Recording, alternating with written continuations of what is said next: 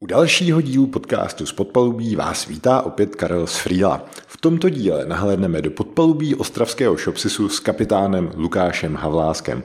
Shopsis v Čechách vytváří asi největší a nejúspěšnější e-shopy a také už nějakou dobu světu dávají Shopsis Framework, který tvorbu e-shopu dokáže řádově zjednodušit. Prostě takový WordPress na e-shopy. Lukáš tenhle podcast doslova našlapal informacema. Dozvíte se spoustu rad k projektovému řízení, k agilní transformaci firmy, jak si organizovat práci a projekty, jaké charakteristiky by měl mít projektový manažer a spoustu dalšího. Na své si přijdete i pokud máte rádi příběhy. Ten Lukášův je obzvlášť zajímavý. V Shopsisu sice začínal jako tester, ale vypracoval se až na kapitánský můstek. Shopsis neopustil ani když se jejich loď potápěla a museli polovinu posádky nechat plavat. Kdo má agenturu, chtěl by mít agenturu, nebo kdo má někde kolem své pozice ve firmě štítek projekták, tak by si tenhle díl fakt neměl nechat uplavat. Takže, dámy a pánové, kluci a holky, užijte si poslech.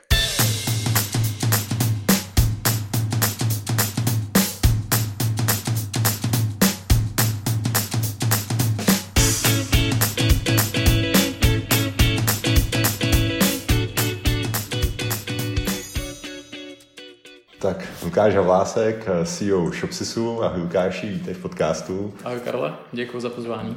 Já jsem rád, že jsi přišel. Na úvod se zeptám, pamatuješ si ještě svůj první den eh, v Shopsisu? Co přesně si, co přesně si dělal, eh, nebo jak, jak to vzniklo, že se tam odtnul? Ty jo, pamatuju si ho úplně přesně, protože to byl jeden z mých asi nejhorších pracovních dní.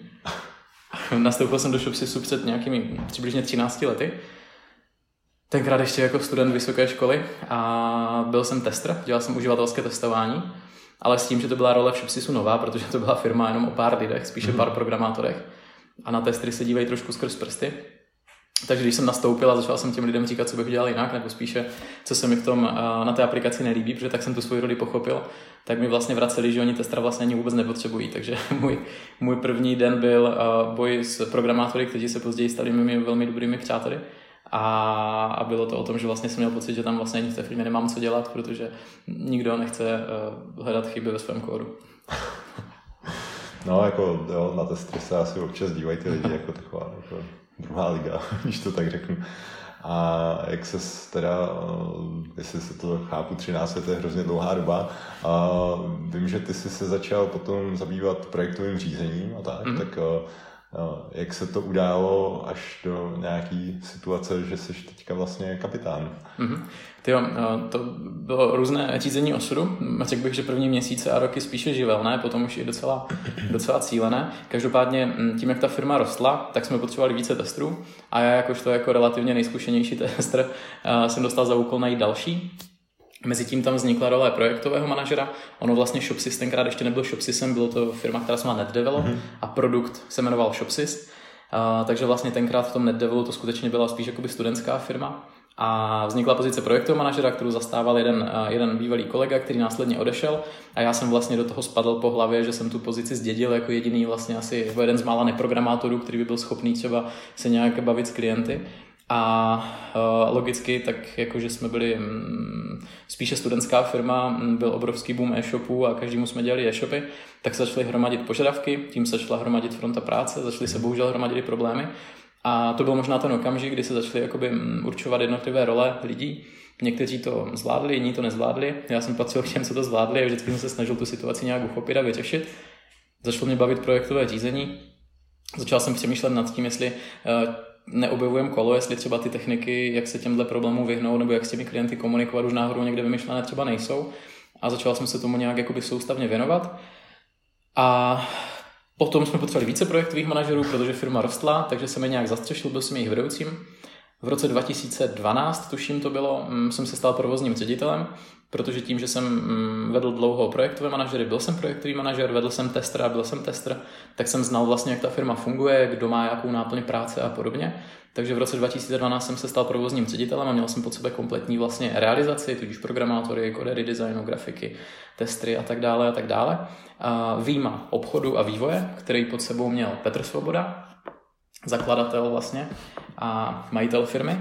No a uh, někdy před třemi lety, um, vlastně když jsme se rozhodli uh, jít cestou Shopsys frameworku, open sourceu a podobně, tak se Petr, Petr rozhodl, že uh, se bude naplno věnovat pouze té vizi a, a směřování produktu.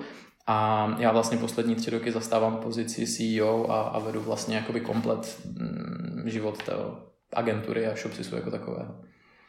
Tak to byla hodně pěkná cesta. Uh, uh, co je vlastně Shopsy z dnešní době, protože pro některý lidi, ty si asi představí ten váš framework, bude skupina lidí, která si představí mhm. vlastně vývoj e-shopů, tak mhm. a, co je Shopsy z dnešní doby, jak bys, jak bys ho mhm. popsal, a co je nějaká ta vaše, nějaká ta vaše vize a tak, eh, ona by se to dala rozdělit do dvou částí. Shopsys je jednak technologická firma, která vyvíjí vlastně Shopsys Framework, eh, který je produkt pro in-house týmy, potažmo jiné agentury, na které můžou stavět e-shopy.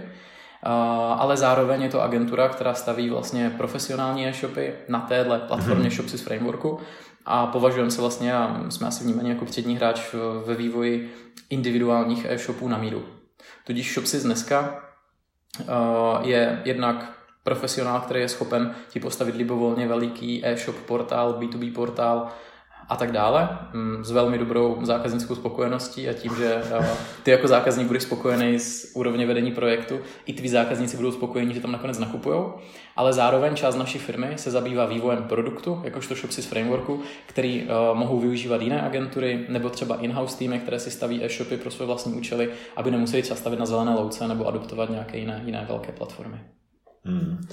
No, jak se to tak stalo, že jste se rozhodli, hele, máme tady nějaký produkt, pojďme ho teda překopat od nuly, myslím, že to bylo od nuly, mm-hmm. a, a nabízet ho zdarma, zdarma ven. Mm-hmm. Tato otázka, tak, jo, tato otázka má mnoho rovin. Když bych to vzal úplně z té nejvyšší a nejstrategičtější, tak si myslím, že mm, zrno od plev a úspěšné od neúspěšných dělí vize a investice do vývoje mm-hmm. a hledání nějakého jakoby budoucího směru.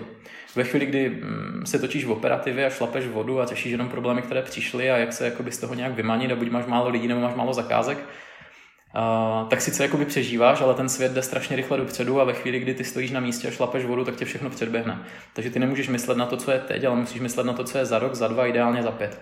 Takže odpověď na tvoji otázku je, že jsme si lámali hlavu s tím, co budeme dělat za pár let a mhm. věděli jsme, že uh, tak jako se mění e-commerce trh, tak jako se mění internetová scéna, mohlo by se stát, že pro ten náš způsob obživy, který byl do té doby, už třeba nebude takové odbytiště.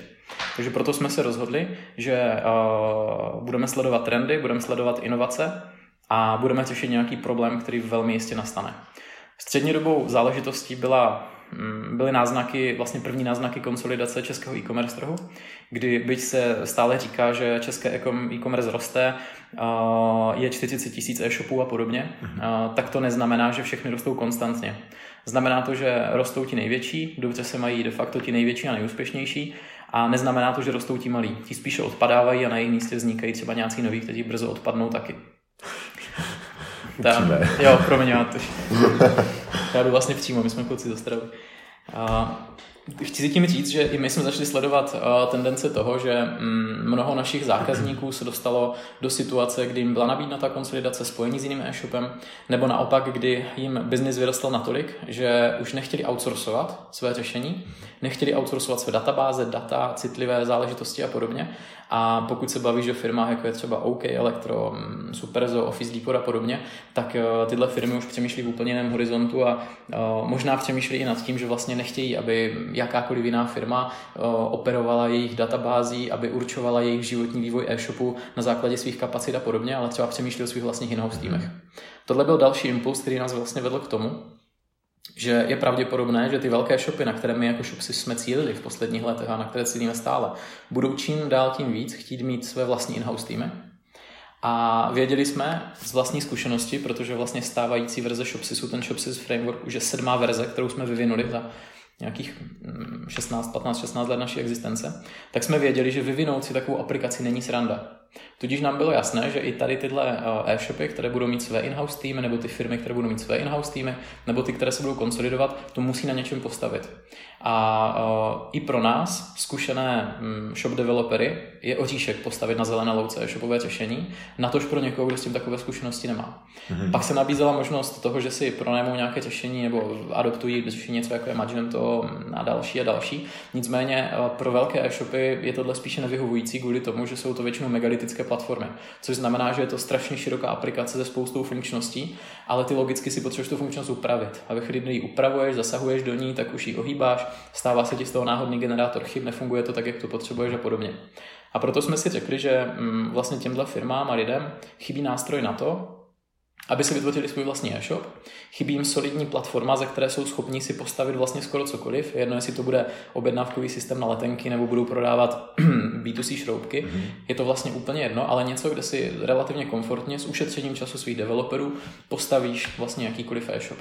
Takže tady tohle byly důvody, že jsme přemýšleli na tu budoucnosti, měli jsme signály z trhu, měli jsme signály od našich zákazníků a proto jsme se rozhodli vlastně udělat ten radikální krok, kterého se bojí a vlastně by ani nenapad eh, většinu agentur a e-commerce firm a to je odevřít zdrojové kódy, udělat z toho open source a zrušit ten vendor log, kterého se bojí většina zákazníků, že vlastně jsou závislí na svých dodavatelích. Hmm. Tak to bych se rovnou zeptal, takováhle velká změna, takový velký přerod, v čem vám to udělalo ve firmě hokej? Já bych se spíš v čem na to neudělalo hokej. A, No dobře, můžeš říct, co by ne, ne, ne. Jako za prvé si myslím, že mm, ty se potřebuješ s tou myšlenkou zžít. Hmm. Protože upřímně, pak, když mm, celý svůj firmní život a profesní život a ta firma je nějakým způsobem prostě nastavená a ví, že eh, když do výběrových řízení vyhráváš zakázky, prohráváš výběrová řízení, prohráváš zakázky, no, implementuješ shopy a podobně, ehm, jsou tady nějaké trendy, uzus a podobně, a tebe potom napadne, že by bylo možné to dělat jinak, tudíž udělat to jako open source, otevřít kódy, naopak těm konkurenčním firmám, se kterými bojuješ, dát svoje řešení zadarmo a podobně, tak je to jako obrovský, jako uh, obrovská změna myšlení. Tak, kterou jako musíš, uh, musíš projít. Takže um, tady byla super prostě vize Peti Svobody, který téhle myšlence věřil. Uh, a nám trvalo vlastně nějaké týdny, měsíce, než jsme ji nějak správně uchopili, pochopili, co to vlastně znamená a jako firma se s tím žili. Takže za mě jako obrovská změna byla změna mindsetu nejen jako nás, jakožto managementu, ale také jednotlivých lidí, protože to jít cestou třeba toho open source nebo dělit se o svůj produkt a podobně nese úplně jiné charakteristiky a způsoby práce, než když si to jakoby máš uzavřený kód, nikdo do něho nevidí, nikdo neví, jak to funguje. Protože kromě toho, že máš otevřený kód, tak musíš mít otevřené procesy, můžeš, musíš být připravený na to, že ti může kterýkoliv zákazník odejít a podobně. A v tu chvíli to, čím ho udrží, je kvalita služby, je jeho spokojenost a tak mhm. dále. Takže řekl bych, že nevýhoda i výhoda zároveň byla uh, ta, že jsme si uvědomili, že vlastně ti zákazníci u nás nejsou kvůli aplikaci ShopSys. Zákazníci jsou u nás, protože jsou spokojeni s naší službou. Ve chvíli, kdy jsme si tohle uvědomili, tak jsme získali vlastně tu odvahu na to tenhle krok udělat. A začali jsme to vlastně budovat mm, ze strany developerské, aby to developeri správně pochopili, aby ta aplikace byla co nejlepší, ale i z té manažerské, aby jsme to dokázali vlastně biznisově pochopit. To je za mě největší změna byla vlastně ten mindset té firmy a uvědomění si, že to naše rodinné stříbro jako vlastně je rodinné stříbro, je to naše aplikace, ale zákazníci si nevybírají svého dodavatele často na základě toho, my jdeme k vám, protože to stavíte na ShopSisu. Vůbec ne. Oni hmm. jdou k nám, protože ví, že se na nás můžou spolehnout, že máme reference, zkušenosti a postavíme jim to dobře. Hmm. No, a já bych se stejně zeptal na ten OK, protože když si představím, že máte nějakým způsobem zajetý procesy, že se nějak fakturuje tak a, a, a najednou do toho eh, vstupuje prostě vývoj nějakého systému, který je prostě fakt rozsáhlý, nebo za mě si myslím, že rozsáhlý, potřeba spousta materiálů, vymyslet spoustu věcí, vlastně znovu sestavit jako vlastně nějaký tým, tak eh, bylo to teda úplně celý jako hladký, že najednou pár lidí, hele, tak vy ode dneška děláte na frameworku a my vám to tam na něj nějak to, nebo... Ne, ne, ne. Uh... Samozřejmě, že to tak není. Opět je to u toho mindsetu, že ti lidi jakoby to musí pochopit, akceptovat a potom do toho možná jdou. Ale hlavně při vývoji frameworku, jakožto produktu, který už nebude jenom pro nás, tudíž, že to není takové to, že bychom v Kamerlíku měli zavřeného jednoho, dva programátory, kteří by tvořili tu aplikaci pro nás, ale najednou už to je jako velký kancel a tvoříme to pro někoho jiného, tak se vlastně mění charakter toho projektu. Bavíme se tady o projektovém řízení, tak v tu chvíli vlastně ty netvoříš mm, projekt, na který jsi zvyklý, a není to projekt, eh, který sice nese určitou míru rizika, ale vlastně víš, co od něho můžeš očekávat, ale je to svým způsobem vlastně jako takový výzkumný a vývojový projekt. Protože jsme stavili něco na architektuře, navíc, která je takzvaně jako glassboxová, tudíž s nějakým jako zapoutěným jádrem, aby ta aplikace byla povyšovatelná a tak dále, což je jí naprostá prostě unikátnost, když je to individuální řešení, je, je, je jakoby upgradeovatelné. Takže jakoby mm, museli jsme se naučit vyvíjet tím způsobem, že jsme věděli, že vlastně jako vyvíjíme něco, co nevíme, kterým jde směrem. A jak možná jako víš vlastně, tak vývojové projekty častěji ukážou kudy ne, než kudy jo. Takže samozřejmě i my jsme se mnohokrát dostali do slepé uličky a v tu chvíli převládá to, jak dobře máš zpracovaný ten mindset, kulturu a jak dobře máš pochopení organizace. Ve chvíli, kdybychom eh, to neměli dobře zpracovaný, tak při prvním neúspěchu si řekneme, hele, vystřelili jsme špatným směrem, eh, je to prostě špatný, vraťme se k tomu zpátky. Ale my jsme tomu věřili, věřili jsme, že ta cesta tudy vede a proto nás první, druhý ani třetí neúspěch jakoby neodradil a e, spíše jsme si verifikovali tu naši myšlenku, kam to chceme dostat a ve finále e, i díky těmhle jakoby slepým cestám, které nastaly neskutečně mnoho času, neskutečně mnoho peněz, se nám podařilo udělat ten produkt lepší, než jaký jsme si ho původně jakoby projektovali. Mm-hmm. Takže odpověď na tvou otázku je, že bylo obtížné tam lidi dostat, ale ještě obtížnější bylo si uvědomit, že v tu chvíli je to vlastně takový jako vývojový výzkumný projekt, který má mnohem menší šanci na úspěch než ten, když někomu na míru stavíš nějaký velké řešení, portál a podobně, protože už se pohybuješ v určitých jako vyjetých kolejích. Takže mhm. tady tohle byla velká změna. Zároveň oslým můstkem k projektovému řízení i to uvědomění toho, že kterýkoliv náš zákazník ve kterékoliv fázi stavění e-shopu nebo následné údržby může odejít, protože vlastně je to mm, otevřený kód, protože my říkáme zákazníkům, že jakoby pokud nebudou spokojení a podobně klidně můžou jakoby si vzít ty mhm. kódy a ještě jim doporučíme řadu partnerských agentur, které nastaví na Shopsys frameworku, tak bylo důležité uvědomění, že to, co ty zákazníky k nám přivedlo a to, co je u nás hlavně drží, je spokojenost s našimi lidmi, spokojenost se službou a spokojenost s tím produktem. Takže proto jsme se velmi zaměřovali na ty největší bolesti, které při implementaci velkých softwarových projektů nastávají. Což je zejména samotná implementace, tudíž vlastně dodržet nějaký projektový trojimperativ, úplný základ, abys to prostě udělal jak tak včas, aby si dodržel náklady a plus minus nějaký rozsah. Paradoxně když se zeptáš v České republice a ptáme se zákazníků při výběrových řízeních, jako, jaká je obecně mm, jakoby zkušenost s implementací a zaváděním rozsáhlých systémů, ať už je to ve státní správě, ať už je to v e-shopech, ať už je to ve skladech, ať už jsou to ERP a tak dále, mm. tak všichni říkají, že je velmi špatná. Vždycky se to prodraží, vždycky se to protáhne, už se s tím de facto počítá. A my jsme si řekli, že mm, takový být nechceme, že se to chceme naučit dělat tak, aby to dopadlo dobře, aby ten zákazník byl spokojený. Takže proto vlastně jsme mm, přemýšleli nad tím, jak změnit mm, náš způsob projektového vedení a projektového řízení, aby jsme dospěli té spokojenosti zákazníků a toho, že eh, kromě nejlepšího produktu na trhu máme taky nejlepší proces. Trvalo to pár let, někdo tomu říká agilní transformace, já s tímhle jako úplně pojmem stotožněný nejsem, ale řekl bych, že mm, jsme vyladili, museli vyladit mnohem více náš proces implementace nových projektů, mm-hmm. aby ti zákazníci eh, byli spokojenější aby je, nedej bože, nenapadlo třeba později odcházet, když už teda ten kód je. Super.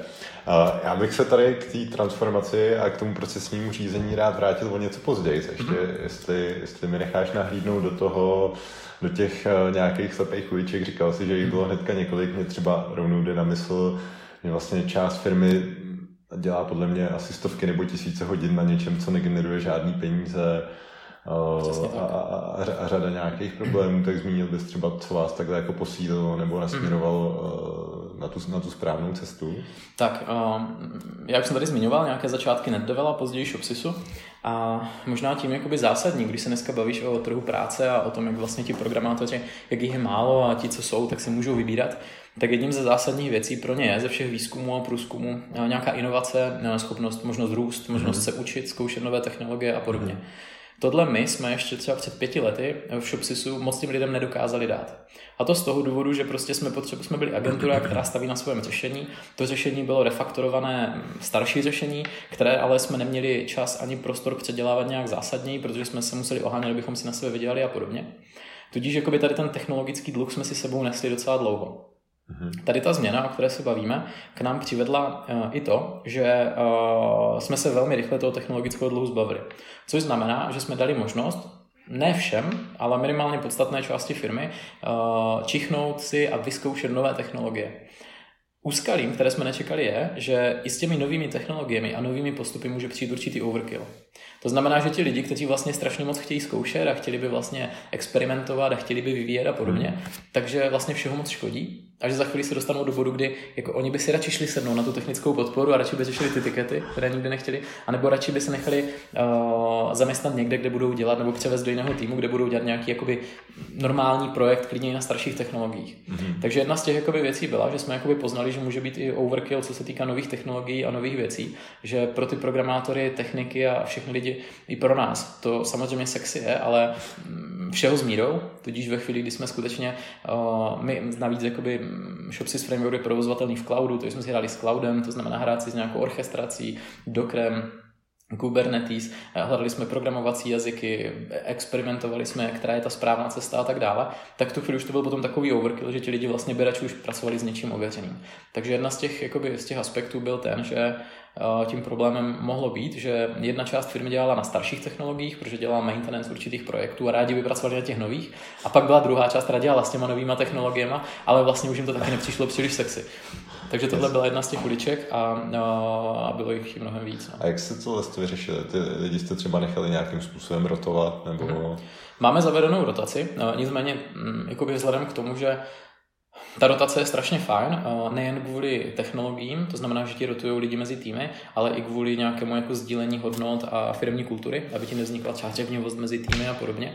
Nicméně nemůžeš prorotovat ten tým celý. Jo? Takže aby ta rotace měla smysl, tak ti lidi tam musí být delší týdny, ne měsíce. Takže ta rotace je relativně pomalý nástroj, nicméně zase je to jenom o té práci s lidmi a s tím jejich mindsetem a vlastně um, manažersky je provést tím, že je úplně v pořádku zkoušet nové cesty, je v pořádku zkoušet nové technologie, že může být v pořádku říct, že nám nevyhovují technologie, o kterých si ti lidi myslí, že jsou boží špičkové a spousta firm je strašně chválí. Tudíž jakoby spíš to poznání těch lidí, že vlastně mm, už jsme si to odzkoušeli, máme s tím určitou zkušenost a dokážeme zhodnotit, jestli je to dobrý nebo špatný. Mm-hmm. Tohle v tu chvíli bylo pro ty lidi velmi osvobozující, že si řekli, touhle cestou ne, nepůjdeme třeba cestou implementace microservice, nepůjdeme cestou já nevím čeho, ale to vlastně neznamená, že děláme nějaký hří hřích, když se všude ve světě říká, že microservisy a další věci jsou strašně cool. Takže spíš to bylo o té práci s lidmi, bylo to o tom, do ničeho je vlastně nenutit a spolu vytvářet to s nimi, aby si vlastně uvědomili, uh, proč ty technologie volíme a proč jsme se rozhodli tak nebo onak. Takže spíš to bylo jakoby o té, o té lidské stránce, žádný jako hard uh, rotace, mechanismus nebo vymývání mozku do toho bohužel, bohužel to tam jako zavést nešlo. No. Takže bohužel to bylo o tom si to s těma lidma vykomunikovat a hlavně to komunikovat neustále na, na týdenní bázi vlastně se všema. Hmm. A takhle do těch technologií a nějakých postupů, kdo všechno u vás v tu chvíli teda mohl mluvit? Úplně, úplně všichni nebo nějaký, nějak, nějaký užší, seniornější kroužek lidí? Nebo... Jo. Samozřejmě je tam určitý jakoby core team, takže máme lead developera pro vývoj, který má na starosti vlastně tady tyhle otázky, uh, architekta, a samozřejmě po zkušenosti naší 15 leté, protože my jako se snažíme využívat synergie Shopsisu jakožto implementátora a Shopsisu jakožto vlastně technologické produktové firmy, tak po těch našich zkušenostech prostě víme, že uh, nemůžeme vědět vždycky všechno nejlíp a nemůžeme si všechny lidi vychovat, takže jsme uh, měli hodně i jakoby externích odborníků. To znamená, že najali jsme si um, lidi, na, kteří jsou borci na automatické testy, na bezpečnost, uh, na programování v PHP a tak dále, mm. uh, architekty a podobně, ale ne proto, aby to bylo overkill a spousta rad, ale na, najali jsme si je kontinuálně, aby nám jakoby nedovolili sejít jakoby z té cesty. cesty. To znamená, cestu jsme si určovali sami, ale tihle lidi nám vytyčovali prostě kolíky jo, jo, ten směr. Studio, Přesně. Hmm. Aby jsme neudělali nějakou třeba botu, prostě, která by se nám později nevyplatila. Takže byl to nějaký core team, byl to lead developer, uh, byly to i určité zájmy trhu, protože uh, ono je to postavené na PHP, tedy na frameworku Symfony. A když se bavíš mm, s lidmi a řekneš jim, že to je na PHP, mnoho programátorů má tendenci prostě je, PHP. Po. Přesně tak, přesně tak. Jenže vtipný je, že úplně stejně reagovali před 15 lety. Hmm. A, a za 10 let a za 15 let to bude úplně stejný. Hmm. A to znamená, že ono jakoby um, Symfony je jako výborný framework a PHP je fajn jazyk, ale obrovská výhoda je, že jako relativně lehce naučitelný a spousta lidí nemá problém s PHP. Hledej developery, mm, React, Meteor a tak dále. Může to být sebe víc sexy, ale lidi nenajdeš. Takže nebylo to jenom o tom jako výběru nejvhodnějších technologií, ale nejvhodnějších, které jsou zároveň uh, ověřené praxí A zároveň bude možné na to najít i lidi, protože jsme věděli, že my ten produkt nestavíme pro sebe, ale primárně pro jiné týmy, jiné agentury, jiné in-house týmy měl být do globálu a ve chvíli, kdy na ty technologie neseženeš lidi, tak ho vlastně může adoptovat. Jasně. Ty jsi tady mluvil teďka o lidech, o tom, že je motivovalo třeba nějaká ta určitá svoboda s technologiemi a tak dál. Tak bych se zeptal, jak dál motivujete lidi, jestli mají developři třeba nějaký, nebo vlastně vyděláte už víc věcí, že UX a tak podobně, mm. tak uh, mají lidi jako nějaký KPIčka, nebo čím je motivujete, nebo jak máte mm. nastaveno, nastavený takovýhle věci? Ale to je strašně široká otázka. Za mě, jako já nechci být hnusný, ale člověk musí mít sebe motivaci. Pokud člověk není motivovaný sám od sebe, first. tak ho prostě jako k dobré práci, efektivní práci dlouhodobě nedostaneš. Jo, to, to, to je samozřejmě pravda, že jo. To, ne, samozřejmě to jako podmazáváme to trošičku, promazáváme to soukolí, ale jakoby primárně, eh, ve chvíli, kdy tu otázku položíš takhle a dokonce jsem se setkal s tím, že někdy na pracovním pohovoru si pracovník právě jako zeptá, jak ho budeš motivovat lepším výsledkům a podobně, tak to je spíš moje osobní věc, že to je pro mě jako prostě jako hadr červený na bíka. Za mě jako nejlepší lidi jsou ti, kteří mají svoji vlastní motivaci. Hmm. My pro ně děláme to, že respektujeme, dáváme jim určitou volnost a snažíme se, aby se v práci cítili eh, co nejlépe. Znamená to, když bych to vzal teda jako úplně z toho super jako nejvyššího levelu, tak to znamená, že ta firma je řízena na základě nějakých cyklů. Těmi cykly je, že máme nějakou dlouhodobou vizi, máme dlouhodobou strategii, kudy jdeme a ta se rozpadává na nějaké roční až půlroční cykly, které stvoří nějaké taktické mhm. úkoly, které musíme splnit, aby jsme později dosáhli té naší vize a, a toho cílu. Všichni ve firmě znají tam a zpátky vlastně ty vize. S každým ve firmě na bázi nějakých půlročních pohovorů procházíme ty taktické cíle, vysvětlujeme jim to a hledáme jejich místo, jak oni sami můžou přispět ke plnění těchto cílů. Dále já trvám na tom, na tom, aby každý uh, člověk u nás ve firmě, který vede lidi, aby měl se svými podřízenými one-on-one. To znamená, aby se alespoň jednou za týden, za dva týdny, klidně na 10 minut s tím člověkem potkal a měl možnost si s ním promluvit mezi čtyřma očima. Co budou řešit, může být skoro na nich, nicméně určitou strukturu předepsanou ve firmě, jako by těch one-on-one máme. Každopádně eh, je to jakoby neustále jako ověřování mm, práce s těmi lidmi, komunikace a tak dále. Takže na té jakoby úrovni jakoby to je stotožnění s organizací. Je to o tom, že lidi ví, kam ta firma jde, eh, jaké má taktické cíle, jak oni tomu sami můžou dopomoci a proto rozumí krokům a hmm. věcem, které se dějou kolem nich. Většinu lidí demotivuje, když mají pocit, že ve firmě se dějou nahodilé chaotické jevy. U nás se to snažíme eliminovat tím, že ti lidi, když znají tu vizi a ví, jak ty věci fungují, proč je děláme a co zrovna teď je naším největším jakoby, problémem nebo výzvou, které čelíme, tak chápou, co se kolem nich děje. Proč lidi přechází z oddělení do oddělení, proč se tvoří nové týmy, proč se bývají jinýma technologiemi a tak dále a nedemotivuje to. Hmm. Dalším krokem je, že samozřejmě máme nějaké pravidelné meetingy, které vznikly před spoustou let. Jedním z nich je například jednou za měsíc máme takovou společnou snídaní, kde prezentujeme nějaké jako výsledky a podobné věci jsme v tom jako relativně transparentní, takže i ti lidi ví, jak si vedeme, jestli to úsilí jde správným směrem, nejde správným směrem. Snažíme se s těma lidma bavit uh, a děláme prostě jako maximum pro to, aby se cítili v práci dobře. Máme zvědoměné hodnoty firmy, na kterých ta firma stojí, takže i nové lidi vybíráme v souladu s tím, aby byli s těmihle hodnotami, hmm. aby do toho kolektivu zapadli a samozřejmě investujeme vlastně i do HR. Momentálně máme tři lidi na HR oddělení, a to je například podle mě jedna z kompetencí, kterou se jako vyplatí jakoby si vzít zvenku a nevychovávat jako vlastní třeba.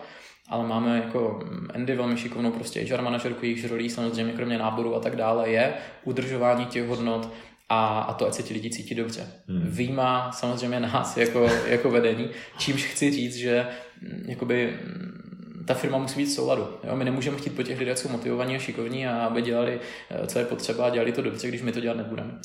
Jasně. A tak navíc u vás dělají na hodně smysluplným projektu, takže Děkuju. to, si myslím, to si myslím, že musí motivovat mě. No a tak ty jsi tady tak nějak načal vlastně to HR, tak jak třeba u vás vypadá nějaký eh, náborový proces, eh, co řešíte třeba při pohovorech, jestli teda už od toho nejseš moc daleko a jak třeba probíhá nějaký ten úvodní onboarding, seznámení vlastně s těma procesama, s tím, jak fungujete s nástrojem. A... Jo, ono záleží jako Záleží, jak k tomu přistupuješ.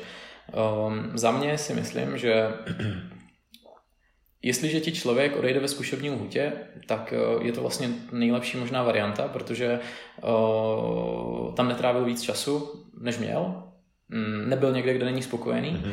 a uh, i ten kolektiv nebo potažmo ta firma vlastně um, o nic de facto nepřišla. Takže Za nás je zásadní, když teda přeskočím ten odborník, tomu řeknu za chviličku, je ta zkušební lhůta. To znamená, že to, co jsme často vnímali jako problém, je, že firmy, které mají propracovaný náborový proces, uh, mají potom problém s tím adaptačním procesem. Jinými slovy, ty se cítíš jako král, uh, je ti skvěle, ale pak do té firmy nastoupí, že skoro si nemáš ani nikam sednout, nebo se ti nikdo nevěnuje, nemá hmm. na tebe čas. Takže hlavní fokus jsme vrhli do toho, že se postarajme, postarajme se o lidi, kteří už tady jsou. A to nemusí být lidi, kteří teď nastoupili, a může to být lidi, co jsou tady 10, 5 a tak dále let.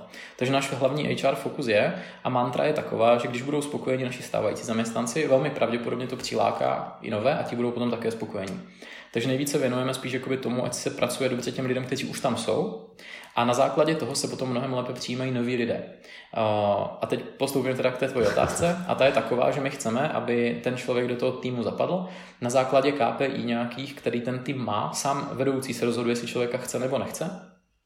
A pokud je i chce, tak většinou trváme na tom, aby ten člověk v tom týmu třeba strávil pár hodin, půl den a podobně. Tudíž, když nabíráme programátora, běžnou praxí je, že třeba na půl dny poprosíme, aby si udělal čas a přišel k nám, posedí si s tím týmem, ten tým si s ním může popovídat, nebo tam jenom sedí, kouká, jak ti lidi pracují, občas s nima pokecá a podobně. A pokud ti lidi řeknou, jo, dokáže si představit, že by tady s náma ten člověk byl, je to mhm. velký indikátor. Samozřejmě k tomu máme i nějaký jako praktický test, ale je to složení spousty těchto věcí. No a jasná je prostě intuice, jestli ten člověk sedí. My si říkáme, když bychom s tím člověkem šli na kafe nebo bychom s ním šli na pivo eh, večer, tak eh, vlastně k nám zapadne. Jo, někdy mají i vlastně součást toho pohovoru, že ještě ten jdou na pivo. hmm. Jako může být, jo, jako by svůj smysl to určitě dává, a, ale zase nic se nemá přehánět. no, u vás Ostravě. Ale no, jak s těma lidma pracujete potom dál?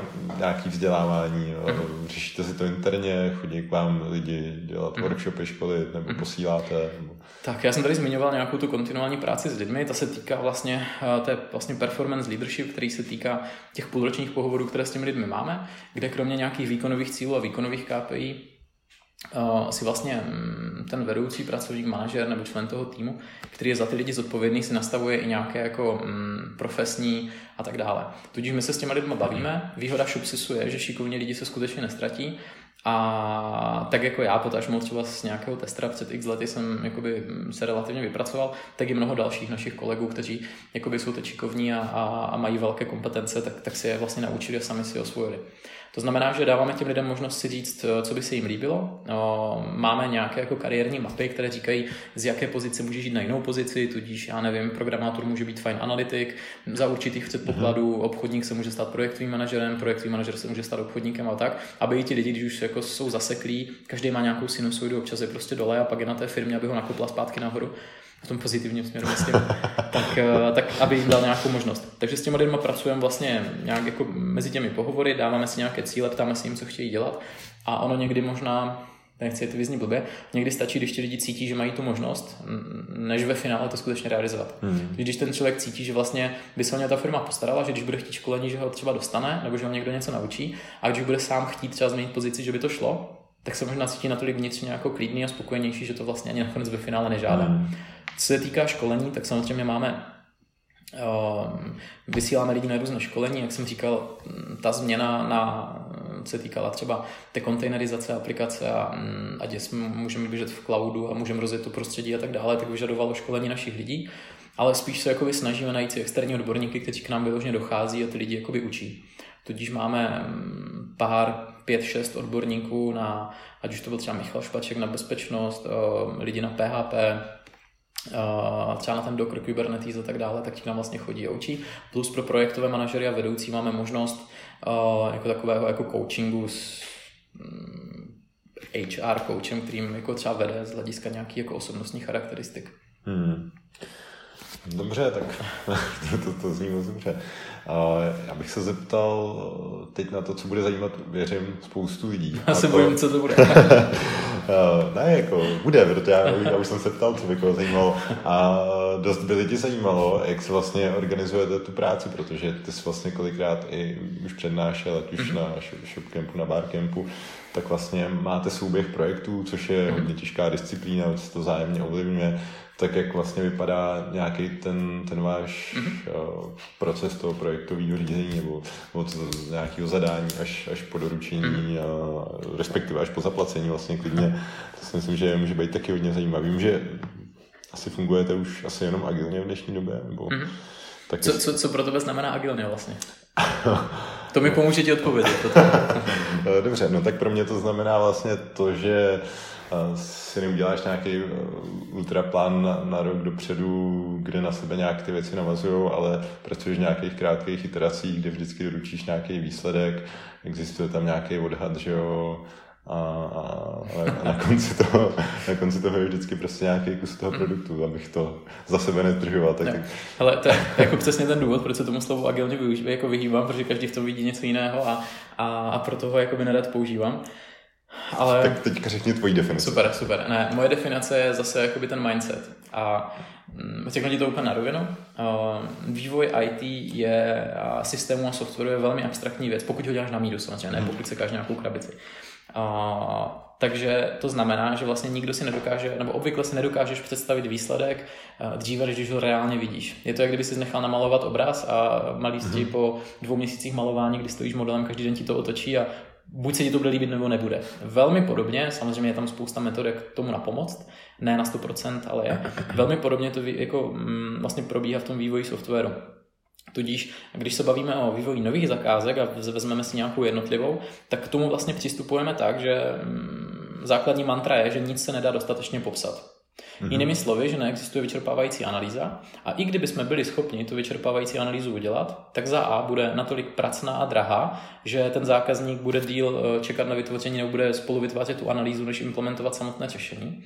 A za druhé, když ji vytvoříme, tak za dva týdny už nebude aktuální a to z toho důvodu, že mu tam přibude jiná funkce a tak dále. Mm-hmm.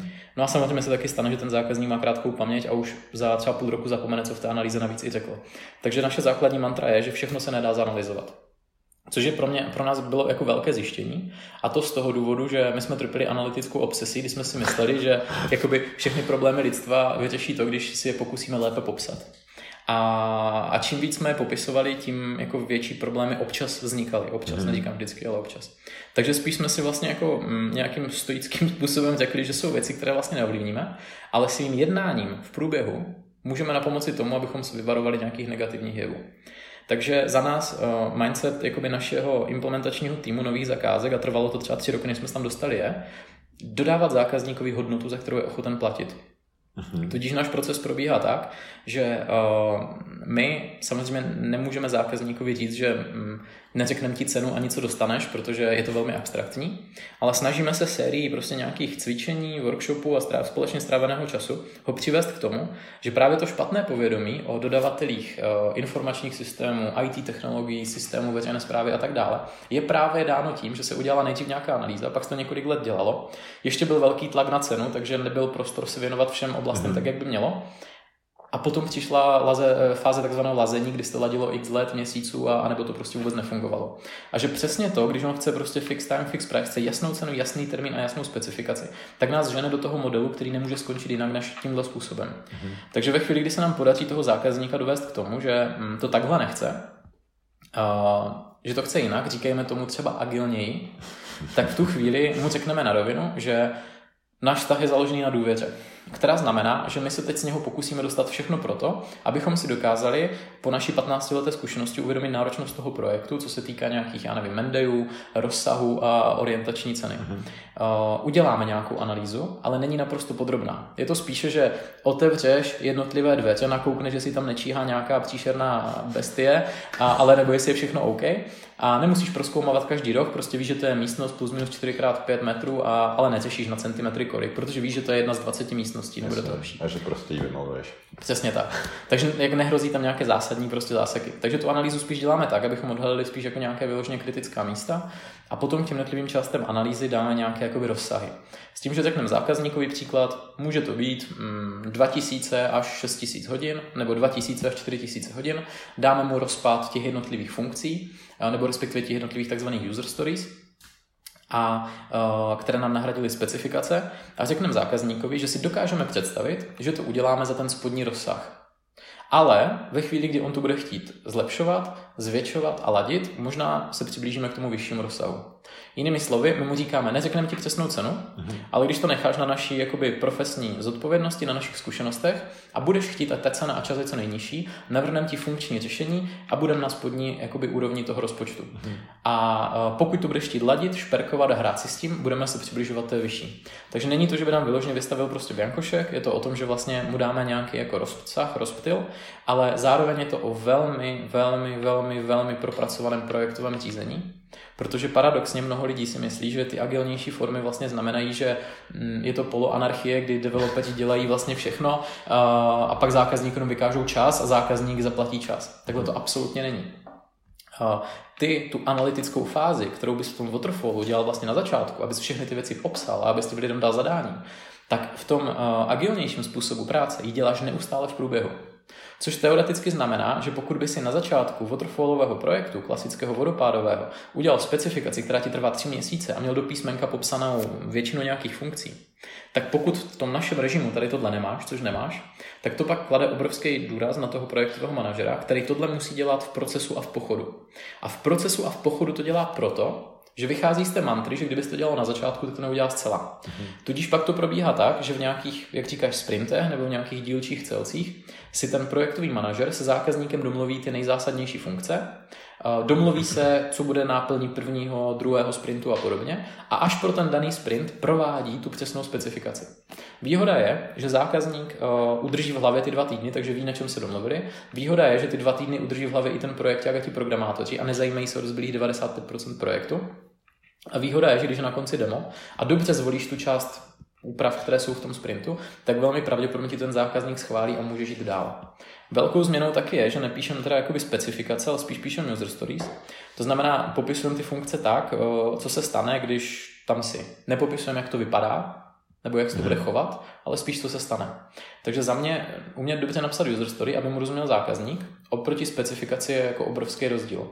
Velkým problémem často bývá napojení na různé ERP systémy, SAP, prostě SAP a podobně, a to proto, že specifikace vypadá, že máš výpis nějakých parametrů, které jsou napsané programátorskou řečí, výpis nějakých konektorů, jak často budou probíhat dávky, co se kam bude přenášet, část tam máš ještě třeba v nějakém jako databázovém prostě uh, selectu a tak dále v té specifikaci. A když dáš zákazníkovi tohle do smlouvy, tak on vůbec neví, co podepisuje.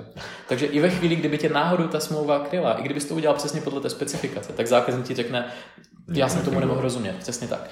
Když to ty user stories říkají, Prostě když zákazník klikne na odeslat objednávku, tak administrátor v administraci uvidí, že ta objednávka je přijatá a když klikne na tohle tlačítko eh, ve svém ERP systému eh, uvidí objednávku a uvidí tam i detail zákazníka, když se ho rozklikne, uvidí i zákazníka.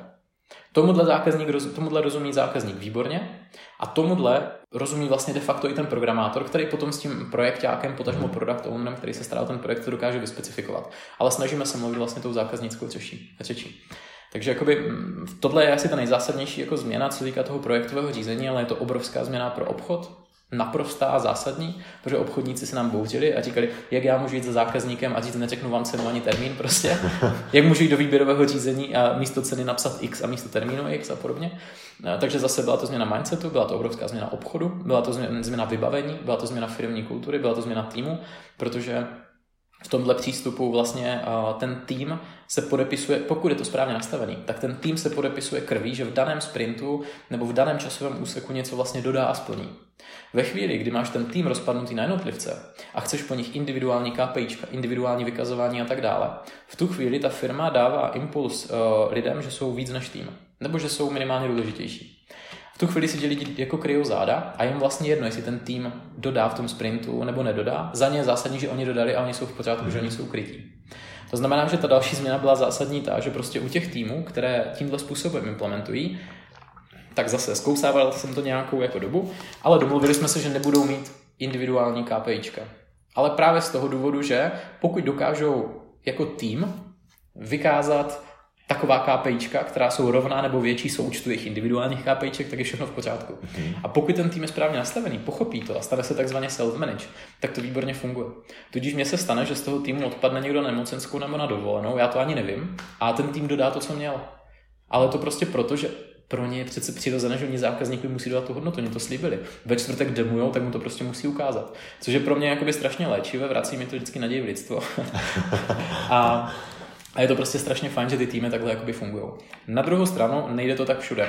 Takže naproti tomu máme i maintenance týmy, které se starají o maintenance zákazníků, kde jsou požadavky různorodé, nedělají na jednom projektu, dělají na více a tak dále.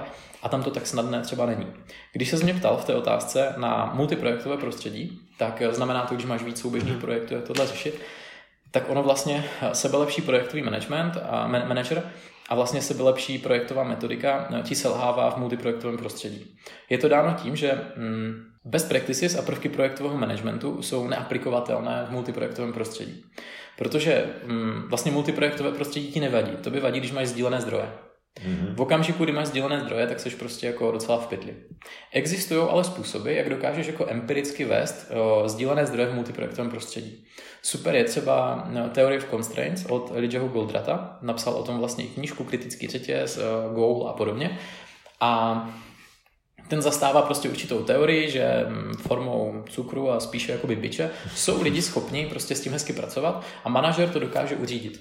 A, takže jakoby empiricky se k tomu postavit dá. Jsou nástroje, jako je třeba Concerto, které funguje nad projektem, ale to už opravdu jako vyšší dívčí, je to náročné, je to drahé a je to jako hm, těžko uchopitelné, ale jako dá se to vlastně empiricky zvládnout.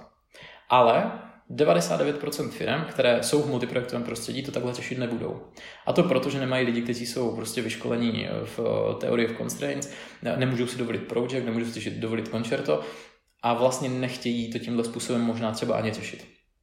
Ten zbytek, to znamená vlastně ti, ti kteří v této situaci jsou, si musí poradit jinak. A na to neexistuje žádná rada, na to existuje uvědomění si škodlivosti sdílených zdrojů.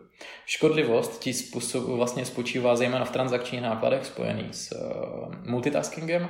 Když jeden člověk dělá víc věcí, v tu chvíli hm, má hlavu, přeskakuje z jedné věci na druhou, mhm. prostě je velmi neefektivní.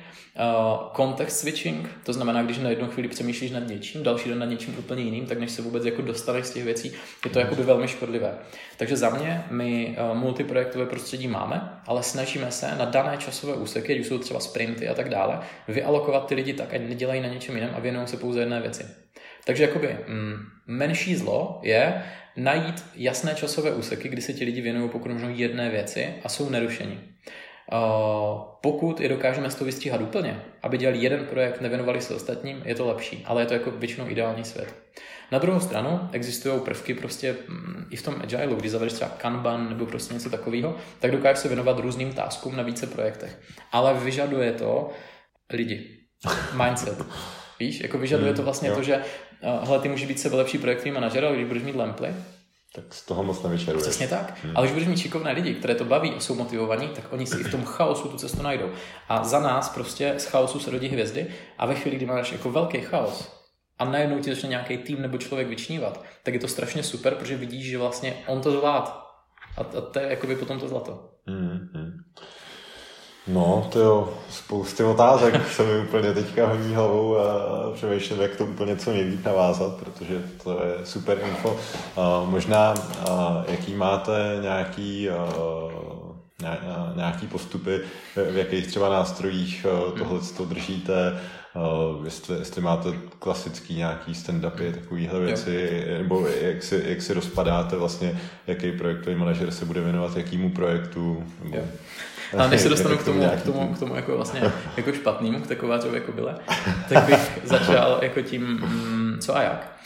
A my jsme vlastně zjistili při tom řízení těch projektů, kdy vlastně mm, jediná možnost, jak je udělat dobře v našem prostředí, byla taková nechat to trošku agilněji, ale s mnohem větším důrazem na komunikaci, řízení projektu a tak dále, aby jsme to ukočírovali tak jsme zjistili, že vlastně my už nemáme projekt manažery a project manažery a to z toho důvodu, že tým, ten tým je sebeřízený, self-manage, že se řídí mhm. sám mhm. a ten projektový manažer vlastně už komunikuje jenom s tím klientem a pořád mu vysvětluje na denní bázi 4 hodiny denně jsou na telefonu. Furt, opravdu furt.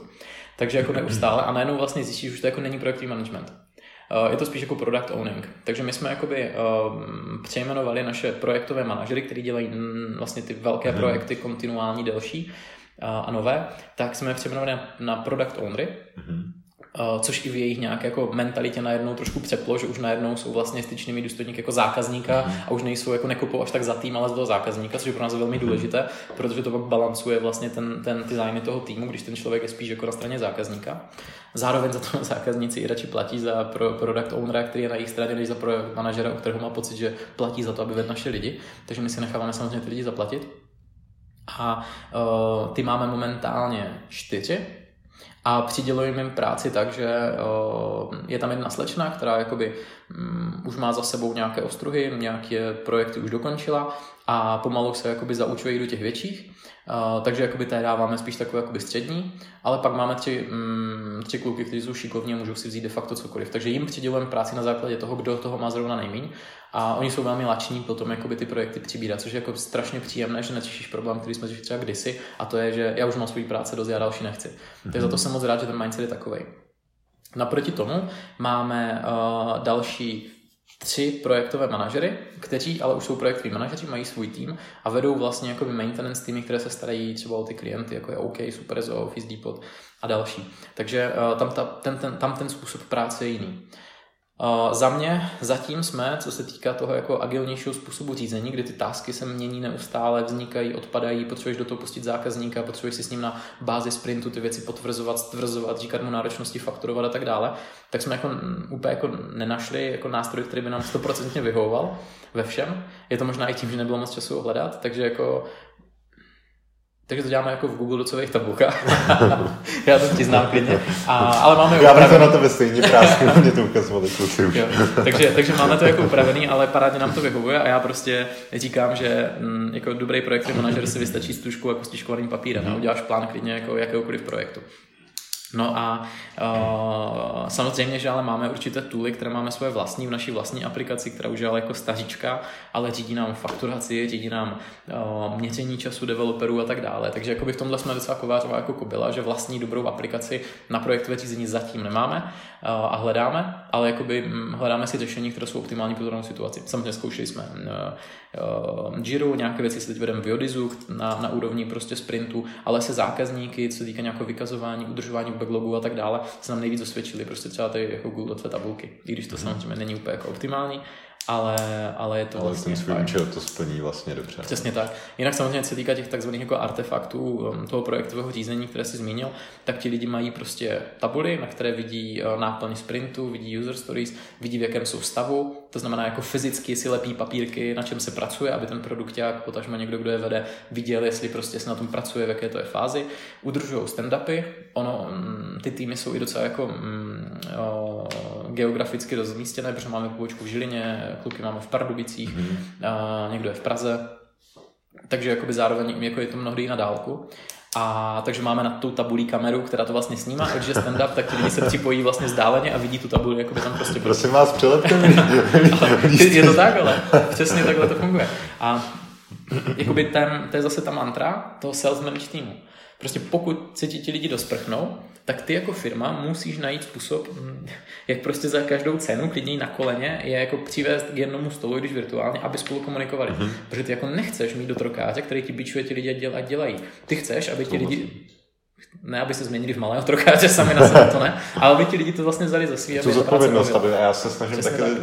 Lidem říkat, třeba když máme nějaký školení firmy, se tomu snaží být naproti tím, že vlastně se strašně snadno třeba předávají tásky, píšeš komentru, no už to navrhne, že to třeba řešit bude někdo, většinou se i trefíme a pak vlastně dashboard těm lidem, vlastně úvodní stránka Freela rovnou ukazuje, hele, tohle jsou tvoje tásky seřazený podle nějakých deadlineů a je to pak pro ten tým jednoduchý, nebo pro, pro kohokoliv z, těch, z té mhm. firmy, jako ty jo, a tady to mám nějak hodně, tak to třeba budu nějak řešit, takže díky školem se to právě těm lidem snažím také jako spát, že eh, nemějte tam prostě toho jednoho byčaře, nebo jak. Přesně, ale sami si to prostě... ale ať každý prostě zareaguje, třeba já to dělat nebudu, nebo, nebo něco, ale ne, ne, že proč to není, no, no to měl hodně, to, je, to je nesmysl. Přesně, a těch řekl kouzelnou věc a to, je, to není o tom, já to dělat nebudu, nebo já to dělat budu, ale to je o tom, já to dělat nebudu, ale všichni to ví a jsou s tím vlastně OK a, a udělá hmm. se to třeba jinak, nebo to udělá někdo jiný. Takže vlastně ono mnohdy nedostatek těch projektových týmů a té komunikaci o tom, že uh, jakoby, mm, ty týmy si možná řeknou, co budou dělat, ale neřeknou si, co nebudou dělat. Mm-hmm. Takže ta, ta, jakoby, ta komunikace je v tomhle strašně důležitá. A já jsem tady ještě jako proklamoval ten agilní způsob řízení. Jako já jsem nebyl nikdy jeho velký fanda, ale spíš jsem šel jako cestou prostě optimalizace, jako výkonný ředitel prostě musíš hledat uh, způsoby, jak být spokojené zákazníky, uh, spokojení rovná se platící, jak prostě tu firmu škálovat, jak růst, jak generovat prostě určitý zisk, ať si může dovolit inovace a investice a tak dále. Takže my jsme k tomu vlastně jako organicky přerostli. To nebylo, že bychom si objednali nějakou firmu a pár jich na trhu, jak děti slibují prostě jako agilní transformaci. To je za mě úplný nesmysl, takhle to prostě mm. nefunguje. Ta firma tím musí prorůst. A nám to trvalo, ale zároveň jsou projekty, na které to není vhodné. A to bych tady rád řekl, že mm. jako agile není všelek a není to lek. Jako ve chvíli, kdy děláš v nějakém průmyslu, v automobilce, máš jasný prostě proces a postup. Proč bys tam sakra zavadil agile? Mm. Jako za mě, mm, když vezmeš, že máš uh, komunikaci s klientem docela zásadní, máš backlog grooming, kde uh, vezmeš ty jeho požadavky, nějakým způsobem je laicky řečeno naceňuješ a sedí tam všichni a naceňují si to. Pak máš plánování sprintu, kdy si plánují, jak to udělají. Pak je ten sprint třeba dvou týdenní a každý den mají stand-upy ti lidi. Potom je demo, a aby tomu zákazníkovi to na tom demo jako nesfailovalo, a předtím je třeba ještě interní demo, kde ti lidi se zkouší prostě interně, tak když sečteš ten čas těch lidí, které tráví na těchto takzvaných artefaktech, tak je to prostě brutální. Takže jako ono se to nehodí všude, ale tyhle věci bohužel jsou nutné k tomu, aby to jako hezky fungovalo a dobře fungovalo. Jasně, no, aby tak. prostě po roce ten projekt prostě nebyl úplně jiným Přesně. projektem. Než... Jo, takže jako nevýhoda je, že těch věcí je tam hodně, těchto, ale uh, dobré je pro třeba manažery, vedoucí mm, firm, já nevím cokoliv, je, že tady ten čas mají přiznaný. Jinými, jinými slovy, že já vím, že oni jsou na plánování sprintu, já vím, že oni mají stand-up, vím, že mají demo zákazníkovi a dokážu si spočítat a chytit se za hlavu, kolik hodin to je. Mm-hmm. Problém v Waterfallu jsme měli, že tyhle časy tam byly také, ale byly nepřiznané.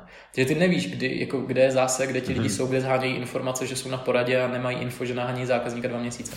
Takže jinými slovy, vlastně ten agile ti přiznává věci, tak které reálně jsou. Přesně. Jo, takže jako to prozdění je hrozný, když vidíš, kolik to je času. Na druhou stranu si, když to pak porovnáš statisticky s nějakými KPIčky předchozími, zjistíš, že ten čas je vlastně úplně stejný, než který byl ztrátový třeba třeba někde jinde.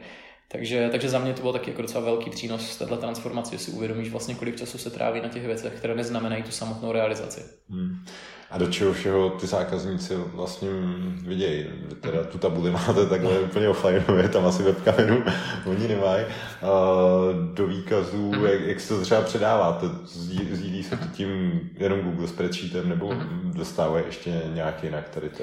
Jo, jako úplně zásadní je jako komunikace se zákazníkem a za nás jako taková, že mnohdy mm, náš product owner, tím, že my se snažíme vymezit jednoho člověka na jeden projekt, a což teda znamená ze strany zákazníka si ho i zaplatit, toho člověka, ale ve chvíli, kdy tam je, tak eh, jak to říct, představ si, že bys měl mm, 8,5 hodiny denně, nebo pracovní dobu prostě na to, aby zvedl jeden jediný projekt. To si nebudu představit dobře. tak, ale jeden projekt pro zákazníka, který je relativně dobře predikovatelný, protože z takových projektů udělal více. Jasně, ty půl hodinu strávíš uh, na tom, že plánuješ, co ti lidi budou dělat ten den, pak s nimi zajdeš prostě na stand-up, pak si zavoláš se zákazníkem a najednou zjistíš, že máš se další čtyři hodiny a jako, co já vlastně bych teď měl dělat? Ale ten člověk ví, že vlastně ten zákazník ho platí. Ten člověk je zodpovědný a ví, že má udělat maximum pro jakoby, mm, jako dobrý průběh toho projektu. Takže nám se organicky vlastně stalo, že tím, že ti lidi, že jsme si nechali ty lidi zaplatit a mohli jsme si dovolit je tam nechat a ne šerovat mezi 10-15 projektů, 5 a podobně, mm-hmm. a nechat ho tam, tak najednou ti lidi vlastně začali dělat práci i za zákazníky. Což mělo obrovský léčivý efekt na tu spolupráci a na úspěšnost dokončování projektu. Protože ten člověk najednou řekne, aha, tak já tady čekám na součinnost zákazníka, tak co kdybych to za něho vymyslel já? A mhm. najednou vlastně ten product owner se přepnul do role, kdy já tomu říkám pasivní projektový manažer, eh, a to je ještě ten středně pasivní, který aspoň s tím zákazníkem komunikuje. Zákazník mi napíše, dobrý den, jak to chcete řešit, eh, napište mi otázník. Lepší projektový manažer napíše, jak to chcete řešit, tady jsou prostě tři varianty. No. Uh, ti naši lidi, když už jako píšou ty varianty, si říkají, ty jo, už mají vlastně čas nad tím zamyslet. Takže oni už jako vezmou telefon, zavolají tomu zákazníkovi a řeknou, hele, zdravím vás, Kristýno, vím, že to teď máte hodně, jste na veletrhu, potřebujeme vědět, jak tuhle situaci řešit. Jsou tři varianty. Ačko pro vás znamená tohle, Bčko, tohle, Cčko, tohle. Já bych vám navrhoval Cčko, protože za mě jako je nejlepší, ale samozřejmě možnosti jsou jiné. A ona řekne, OK, to dává smysl, to beru, na díky. A máš za pět sekund vyřešenou věc, kterou si předtím čekal dva měsíce a uháněl zí. Protože ten zákazník má svou práci. Hmm. On buduje biznis, dělá věci, on nemá čas se tam nahánět svoje nějaké databázisty nebo ERP a tak dále. Takže vlastně nám se organicky stalo, že tyhle produkty začaly čím dál tím víc přebírat kompetence zákazníků, což vlastně vedlo k tomu, že najednou ti zákazníci jakoby za to byli strašně rádi, že nepotřebovali si vymezovat oni už tolik toho času, nepotřebovali vymezovat na, straně, straně, na své hmm. straně tolik lidí. A čím dál tím víc začali prorůstávat vlastně s naší firmou. Protože najednou už se s náma nebavili jako s dodavatelem, ale vlastně byl tady nějaký poradce, někdo, kde jeho kámoš domů radí a vlastně táhneme za jeden pro vás. A když se objeví problém, tak to není. Máme tady smlouvu, vyřešte ten problém, má to na to týden, ale je to takové chlapy, tak co budeme dělat a řešíme to vlastně společně. Takže paradoxně se nám vlastně stalo, že za poslední dva roky prostě jsme měli mm, pár projektů, když to bylo velké B2B, třeba Demos, je to, mm, teď děláme růžovýho slona, je tady Agátin svět prostě, kde je skvělá Kristýna Křížová našla na Reshoperu, že vlastně my, má, my jsme měli a máme natolik jako přátelský vlastně vztah, že ten zákazník transparentně vidí úplně do všeho. Vidí mm-hmm. úplně do všeho a on je vlastně součást toho týmu.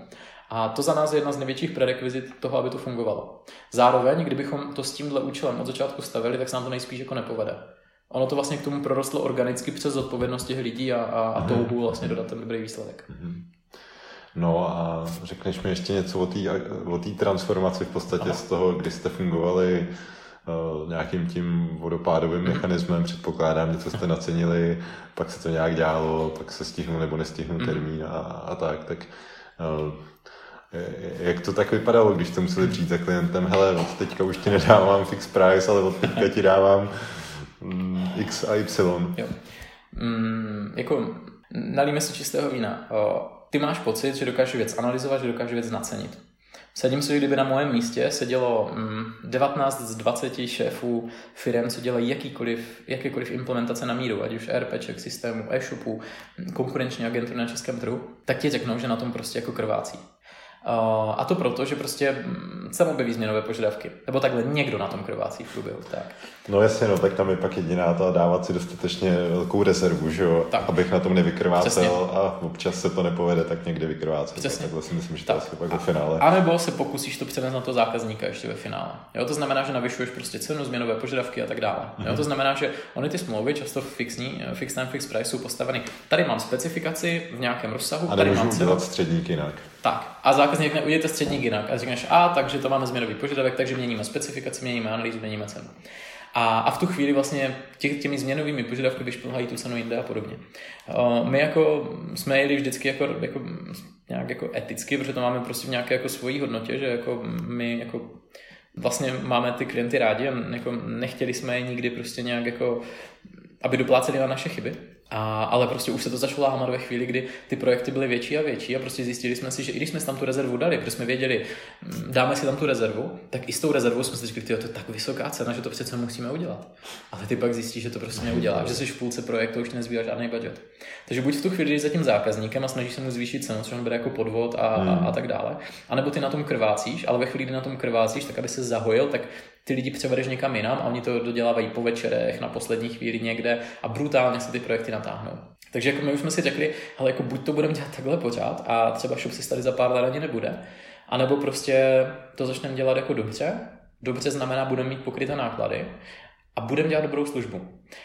Takže jsme váhali, jak to udělat, vytipovali jsme si některé oblasti, které chceme zlepšit, neříkali jsme tomu ještě agile, ale říkali jsme tomu prostě jinak, že potřebujeme jako zobecnit, a, zobecnit analýzy, že potřebujeme dát možnost mít změnové požadavky, protože samozřejmě bylo i to, že jsme rozdělaný projekt už ho ladil, sice tam prodělával peníze, ale zákazník chtěl s velkým změnovým požadavkem, bez kterého se ten projekt nemohl spustit což znamenalo pro tebe překopat tu aplikaci a ve chvíli, kdy jsi překopával, tak uh, si pak musel ladit ještě víc a ty, ty projekty, co už byly nasmouvané ve frontě, se tím odložili a ještě si naštvával zákazníky, na kterých si ještě ani nepracoval.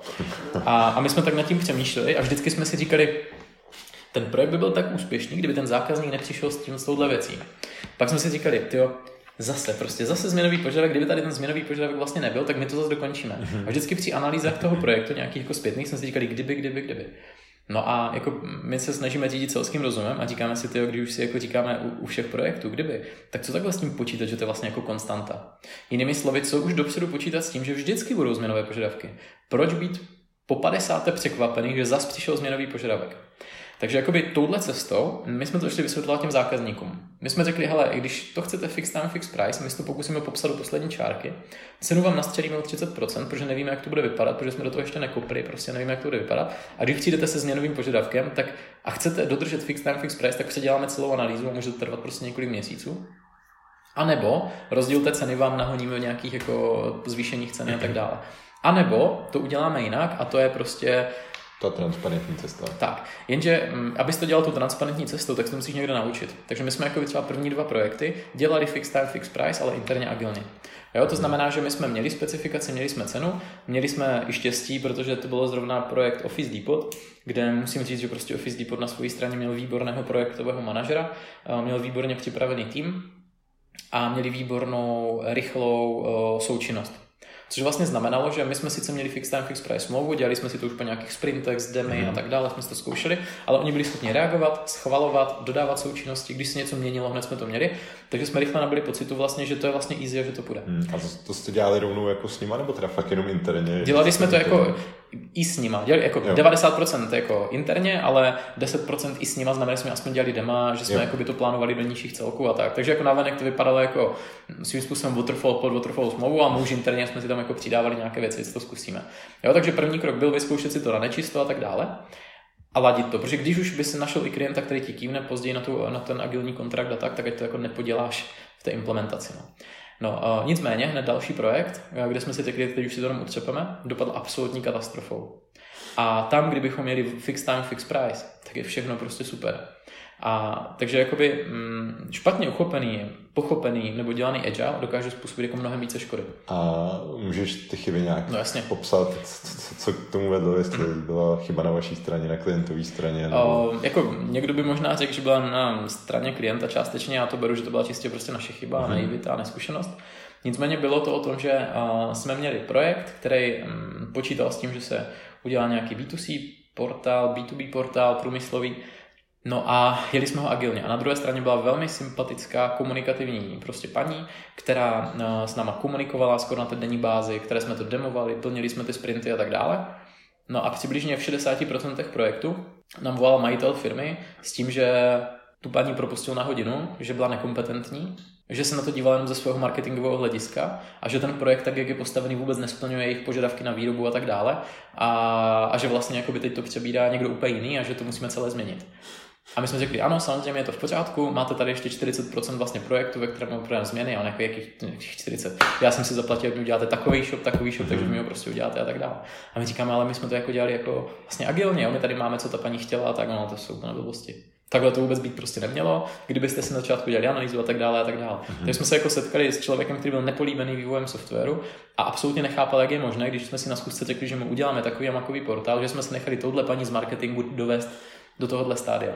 Jo, takže jako by trvalo to dlouho, samozřejmě mm, ten míč byl jako na obou stranách, takže obou straně stálo nás to spoustu peněz, abychom to dodělali, samozřejmě oni taky se pak nějak jako participovali, ale chci tím říct, že ten agile v nejlepší možné prostě podobě a formě může být nebezpečný. Takže zase jsme přijali spoustu opatření, edukujeme klienty, chceme kompetentní osoby, říkáme tomu klientovi, kdo má být na druhé straně, ověřujeme mm-hmm. si to ještě jinde a tak dále, ale tohle byla totální katastrofa, průstřel z naší strany, kdy prostě jsme udělali něco, co bylo nepoužitelné. A kdyby jsme to dělali fix time, fix price, tak je poloviční problém. Chápu. Plno zajímavých informací, tak já bych ještě se dozeptal, jestli, uh, jestli můžeš říct něco o tom, jak, uh, jak na ten agile jako naběhnout. Nějaký mm-hmm. školení, nějaká knížka, kterou by se doporučil, nebo opravdu takhle si to třeba zkusit interně na dvou projektech a prostě postupně zkoušet, mm. nebo um, na co bys odkázal? Jo. Myslím. Mm, myslím si, že pokud bych byl v roli někoho, kdo by přemýšlel nad tím, že to chce změnit, tyhle věci, tak asi bych ze své pozice nedělal to, že bych si na první dobrou nenajal nějaké jako konzultanty šílené, kteří mi přijedou, budou mi tu firmu měnit a podobně. Protože si myslím, že ta firma by se měla částečně změnit jakoby sama, aby to dávalo prostě smysl. Mm-hmm. Nám třeba pomohlo to, že uh, jsme byli na agilní hře, První vlastně moje seznámení s Agilem byla agilní hra, kterou pořádali Rainfellows, ostravská konzultační skupina šikovní kluci, a která vlastně spočívala v tom, že se kreslily nějaké obrázky a tak dále. A vlastně to nebylo vůbec vývoj softwaru a tak dále, ale bylo to uvědomění vlastně toho, že mm, jako jak to může být jinak. Mm-hmm. Já jsem tenkrát už věděl, třeba co nás může čekat nebo ne, tak jsem na tu agilní hru vzal sebou i našeho obchodníka, nebo spíš ředitele obchodu, protože jsem věděl, že tam to, ta agilní transformace je důležitá z pohledu toho obchodu a tak dále. Takže jako já bych asi doporučil najít si nějakou podobnou agilní hru nebo něco takového, kde si tyhle věci. Dobrý dělek, co jsem byl zase já na jednom ano. šoku, teď se nemůžu vzpomenout, kde to bylo, myslím. Přesně, je jich celá řada, většinou to různých těch hubů a, a podobných jakoby věcí. Takže do tohohle bych šel. A pak, když vím, že mám nějaké jako stakeholdery, to znamená lidi, kteří mají určitý prostě vliv a budu je potřebovat, tak bych je vzal sebou. Uh-huh. A to z toho důvodu, že jeden člověk nemá sílu prostě často tu firmu změnit, tak když jo, tak direktivně, když ne, tak eh, jsou to pomalé kroky a tak. Takže bych vzal mm, svůj tým, šel bych na takovou agilní hru. No a uh, potom bych se ideálně sdělal i nějak jako teoreticky, takže možná bych si přečet prostě nějakou knížku Agile, podíval bych se na různé videoškolení, kterých je prostě spousta a tak, ale ne proto, abych adoptoval věci, které tam jsou řečeny, ale abych si ošahal ty jako hard skills, které jsou s tím spojené, jaké by měly být role, jak by to mělo probíhat a podobně. A myslím si, že dneska jako spousta cest, jak k tomu dojít. Hmm. Případně mi můžete napsat, já vám doporučím. Já jsem někde, eh, když, když tady to zmiňuješ, tak narazil tuším na přednášku o projektových manažerech nebo něco mm-hmm. takového. Tak jak by takový projektový manažer měl vypadat, jaký měl mít charakteristiky? to, to, byla hodně, to byla jako hodně nepopulární přednáška. Já jsem měl uh, ve Zlíně na Baťovce jako keynote na konferenci projektového managementu a jmenovalo se to jedničky a nuly mezi projektovými manažery. Všichni to Takže pochopili. jak tu no, všichni to pochopili, že to je z IT světa a já jsem to jako myslel tak, jaké jsou jako jedničky a nuly. A za mě uh, projektový management je buzzword. Dneska je projektový manažer vlastně skoro kdokoliv a, a schovala se tím prostě spousta věcí. Jsou důležité věci, které jsou uh, naučené, ale jsou důležité věci, které jsou získané. Projektový manažer by měl mít kompetence. Kompetence za mě znamená, že má znát teoretická východiska, takže aspoň ví, co to vlastně znamená projektové řízení. Uvědomuje si rozdíl mezi procesním a projektovým řízením, což je jedna ze zásadních věcí, kdy mnoho lidí nazývá projektové řízení jako projektové řízení týmu, projektové řízení shopu a podobně. A to jsou jako business as usual, tohle je rutina, to jsou procesy a podobně. A ty se dědí úplně jinak než projekty. Takže dobrý projektový manažer ví, co to je vlastně projekt v zásadě, ví, jaké jsou aspoň teoretické postupy řízení procesu uh, i projektu No a takže to jsou ty jako hard kompetence, samozřejmě se může vzdělávat, měl by se vzdělávat a tak dále, ale za mě je to potom o, ten nějaká vrozená touha a chtivost se něco naučit, někam to dotáhnout mm. a mhm. přinášet nějakou hodnotu. Za mě, našimi, naši projektoví manažeři, nikdo z nich nemá projektově manažerský track record za sebou. Nikdo. Ti kluci, kterých jsem říkal, je s tou slečnou, kteří vedou nové zakázky, tak Vašek, který dneska vede celou implementaci, Uh, byl diplomant z vysoké školy, který nás dělal diplomku a ještě mi ho jako, promiň Vašku, ještě mi ho tady jako natlačila vedoucí katedry, si kterou jsem se snažil potřebujeme a já říkám, já, OK, nějakou práci mu najdem a to byl kluk, který říká, ty, já jsem se to tady tolik od tebe naučil, mě se tak jako líbí, že já bych tady rád zůstal. A já říkám, ty Vašku, my zrovna projektáka nehledám, on, ne, ne, já tady budu zadarmo. Pro mě je to tak jako zásadní a já tady mm-hmm. tak jako se vědomosti, že já tady budu zadarmo. A ten Vašek prostě za pár za dva, tři roky, čtyři se vypracoval úplně skutečným způsobem. Sám na sobě pracoval, ani mi neřekl, že si o víkendech dodělal prostě certifikace Scrum Mastera nejvyšší a tak dále. Prostě to jsou věci, o kterých ty nevíš, hmm. protože ho to bavilo, je dravý a tak dále. Martin předtím dělal prostě v kasínu a, a naháněl mě tři čtvrtě roku, abych se s ním vůbec potkal, protože já podle života, protože jsem si říkal, jako úplně nevím, jestli nám ten člověk zapadl.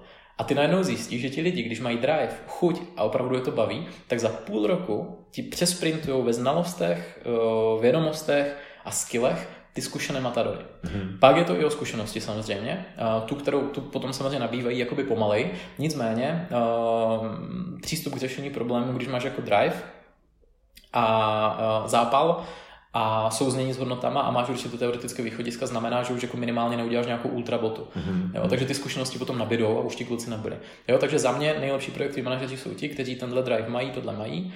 Jsou to lidi, kteří dokážou pracovat s rizikem, kteří dokážou vyhodnocovat nejen riziko, ale i příležitosti, jak tomu projektu pomoct, kteří dokážou vést tým a uvědomují si důležitost týmu nikoliv jakoby sebe, jinými slovy prostě tým je důležitější než já mnohdy, mm-hmm. protože ten toho udělá mnohem více než já. Já jsem tady jako nějaký jako promazávat, že by ty věci fungovaly, ale oni jsou jako lepší. No a neustále prostě nad věcma přemýšlí a pochybuje. Tím nemyslím, aby pochyboval o sobě, ale i celá vlastně naše firma je založená na tom, že prostě hledáme lepší řešení. Pořád přemýšlíme na tom, jak ty věci dělat líp. A když se něco nepovede, tak veškerou naši zkušenost jsme nabrali tím, že jsme si někde narazili pusu. Vždycky jsme vstali a pak to začali dělat líp. Mm-hmm. Z takový komunikační dovednosti to Určitě. je to důležité. Je to důležité. A tady u toho tě napadá třeba nějaká knížka, nějaký zdroj, nějaký něco? Ty jo, já miluju fantazy z knížek, takže bys chtěl vědět, jak můžu říct super uh, fantasy knížky.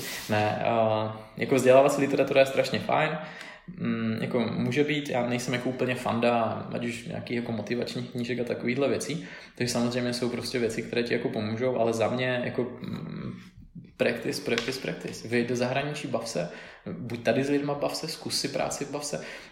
Jako, tak když, když prostě chceš, když můžeš dělat dobrovolníka zadáče na spoustě projektů, můžeš si přičichnout k věcem a tak dále. Jo, takže za mě jako nejlepší je to prostě zkoušet. A hmm. je spousta mladých firm, je spousta nových firm, které ten drive prostě ocení natolik, že ti lidi tam můžou prostě růst. Hmm. Ty jsi tady zmínil procesní projektový řízení. Mě by zajímalo, jak třeba řešíte to procesní řízení, jestli na to používáte nějaký tooly, vy tam vlastně máte od Ostravy eh, procesový Roberta Vlacha, tak, tak eh, jak třeba pracujete s těma procesama, máte, mm. máte to sepsaný, nebo máte nějaký tool, nebo mm. Nevěřím, že vy si to předáváte z hlavy do hlavy. Jo, eh, z hlavy do hlavy si to nepředáváme. Nicméně, mm, tak jak jsem říkal, jsme měli analytickou obsesi, abychom napravili chyby projektu, tak jsme měli procesní obsesi, abychom napravili chyby prostě v nějakých jako denních činnostech. A uh, já teda jako, moje hobby je projektové řízení a mám na spoustu různých jako typů projektového managementu a metodologií nastudovaných, abych jako dokázal jako nějak srovnat. A vlastně nakonec zjistí, že nic ti z toho vlastně jako nevyhovuje a ta firma si tvoří věci jakoby svoje. Mm-hmm. Jak procesu mám mm, takový jako ambivalentní vztah, když jsme měli takovou procesní jako mm, uh, posedlost a snažili jsme se procesovat firmu, tak to bylo brutální. Super bylo, že jsme si udělali procesní mapu, takže si prostě dáš vstup, výstup té firmy, když si všechny činnosti, pak si ty procesy mm-hmm. rozebereš. Já navíc jako systémák a systémový inženýr jsem zbožňoval uh, vývojové diagramy a proces má určitého garanta, určité parametry nebo atributy, hmm. které musí mít vstup, výstup a tak dále a tak dále. Vizuální formu, pokud teda chceš že tím vývojovým diagramem a tak. Vytvoření jednoho takového procesu i s nějakými kolečky schvalování všech jako zainteresovaných stran bylo jako na týdny, nebo měsíce. Uh, a to bylo u jaké velké firmy, prosím tě? To bylo u firmy, kterých nás bylo třeba 30. Aha. Jo, ale jako by prostě už jenom se na těch věci shodnou. A většinou, jak, jak, víš, prostě ten vývoják prostě musí mít logickou posloupnost. Takže super je, že vývoják tě dovede do stavu, kdy si říkáš, aha, jak teď zareagovat a vlastně nevíš, kam jít. No nicméně jsme to jako dělali, prošli jsme si s tím. Jenže teď si představ, že za měsíc se něco změní. Stejně jako v projektovém řízení, v tom procesním se změní spousta věcí. Největší oprus na světě pro mě byl, jako upravovat vývojové diagramy udělané v nějakých tyho nástrojích, potom to jakoby print screenovat, nahrávat někam na wiki nebo do nějakých procesních těch. A nakonec jsme dopadli jako drtivá většina firm, které projdou nějakým mapováním procesu a to je, že máš prostě procesy do šuplíku. Hmm. To znamená, že ta firma, když si to, máte procesy, máme procesy. Uh, OK, a kdyby přišel nováček a dali byste mu ty procesy a bude se chovat přesně podle nich, bude to OK. Hlavně to ne. Prostě. jo, to znamená, že uh, my jsme si řekli jako udržovat přesné procesy, um, samozřejmě pokud máš procesový nebo nějaký nástroj, asi by to šlo. Ale ta energie do toho věnovaná je možná jako lepší, když tuhle energii namíříme jako do zlepšování těch lidí nebo do vydělávání peněz a podobně, protože to byly hmm. jako desítky hodin, možná stovky, když se čte všechny ty lidi, Jasně. každý měl svůj proces. Takže jsme přešli uh, a zároveň jedna věc, uh, procesy za mě lidem sice určují kole, po kterých jdou, ale zároveň jim stříhají křídla. To znamená, ve chvíli, kdy máš zprocesovanou firmu, je to jeden extrém, tak v tu chvíli nepoznáš, kdo je dobrý a kdo je špatný, protože všichni jdou třeba jako roboti. Jo. Zároveň uh, ty lidi odsuzuješ k tomu, že plní tu práci podle procesované lépe. Jestliže příklad obchodní zástupce má dva dny na to, aby odpověděl klientovi, proč by odpovídal teď? Radši se zajde na oběd a ví, že když odpoví zítra, je to vlastně cajk. To znamená, že mm, za mě proces by měl být nutné zlo nebo totální minimum, pod které ten člověk nejde. Tudíž jinými slovy, eh, nám se vyplatilo udělat proces jako nějaké dno, ale říct těm lidem, že ten jejich manipulační prostor je nad ním, nad tím procesem. Tudíž proces ti neříká, jak to máš dělat, co máš dělat, kdy přesně to máš dělat, ale proces ti říká, dokdy, za jakou věc prostě nesmíš. Mnohem více nám osvědčili checklisty, takže, jsem se tak. Což je spíše jakoby forma prostě toho, mm. že než dělat nějaký složitý vývoják, tak je pár checklistů, to znamená, hele, mě je vlastně jedno, jak to otestuješ, protože věřím, že dokáže vymyslet i lepší způsob, než jsem vymyslel já před 15 lety. Pro mě je důležité, aby fungovalo tady to, tady to, tady to a tady to a aby dejme tomu to po tobě někdo zkontroloval. Příklad. Mm-hmm. Takže tyhle checklisty jsou fajn.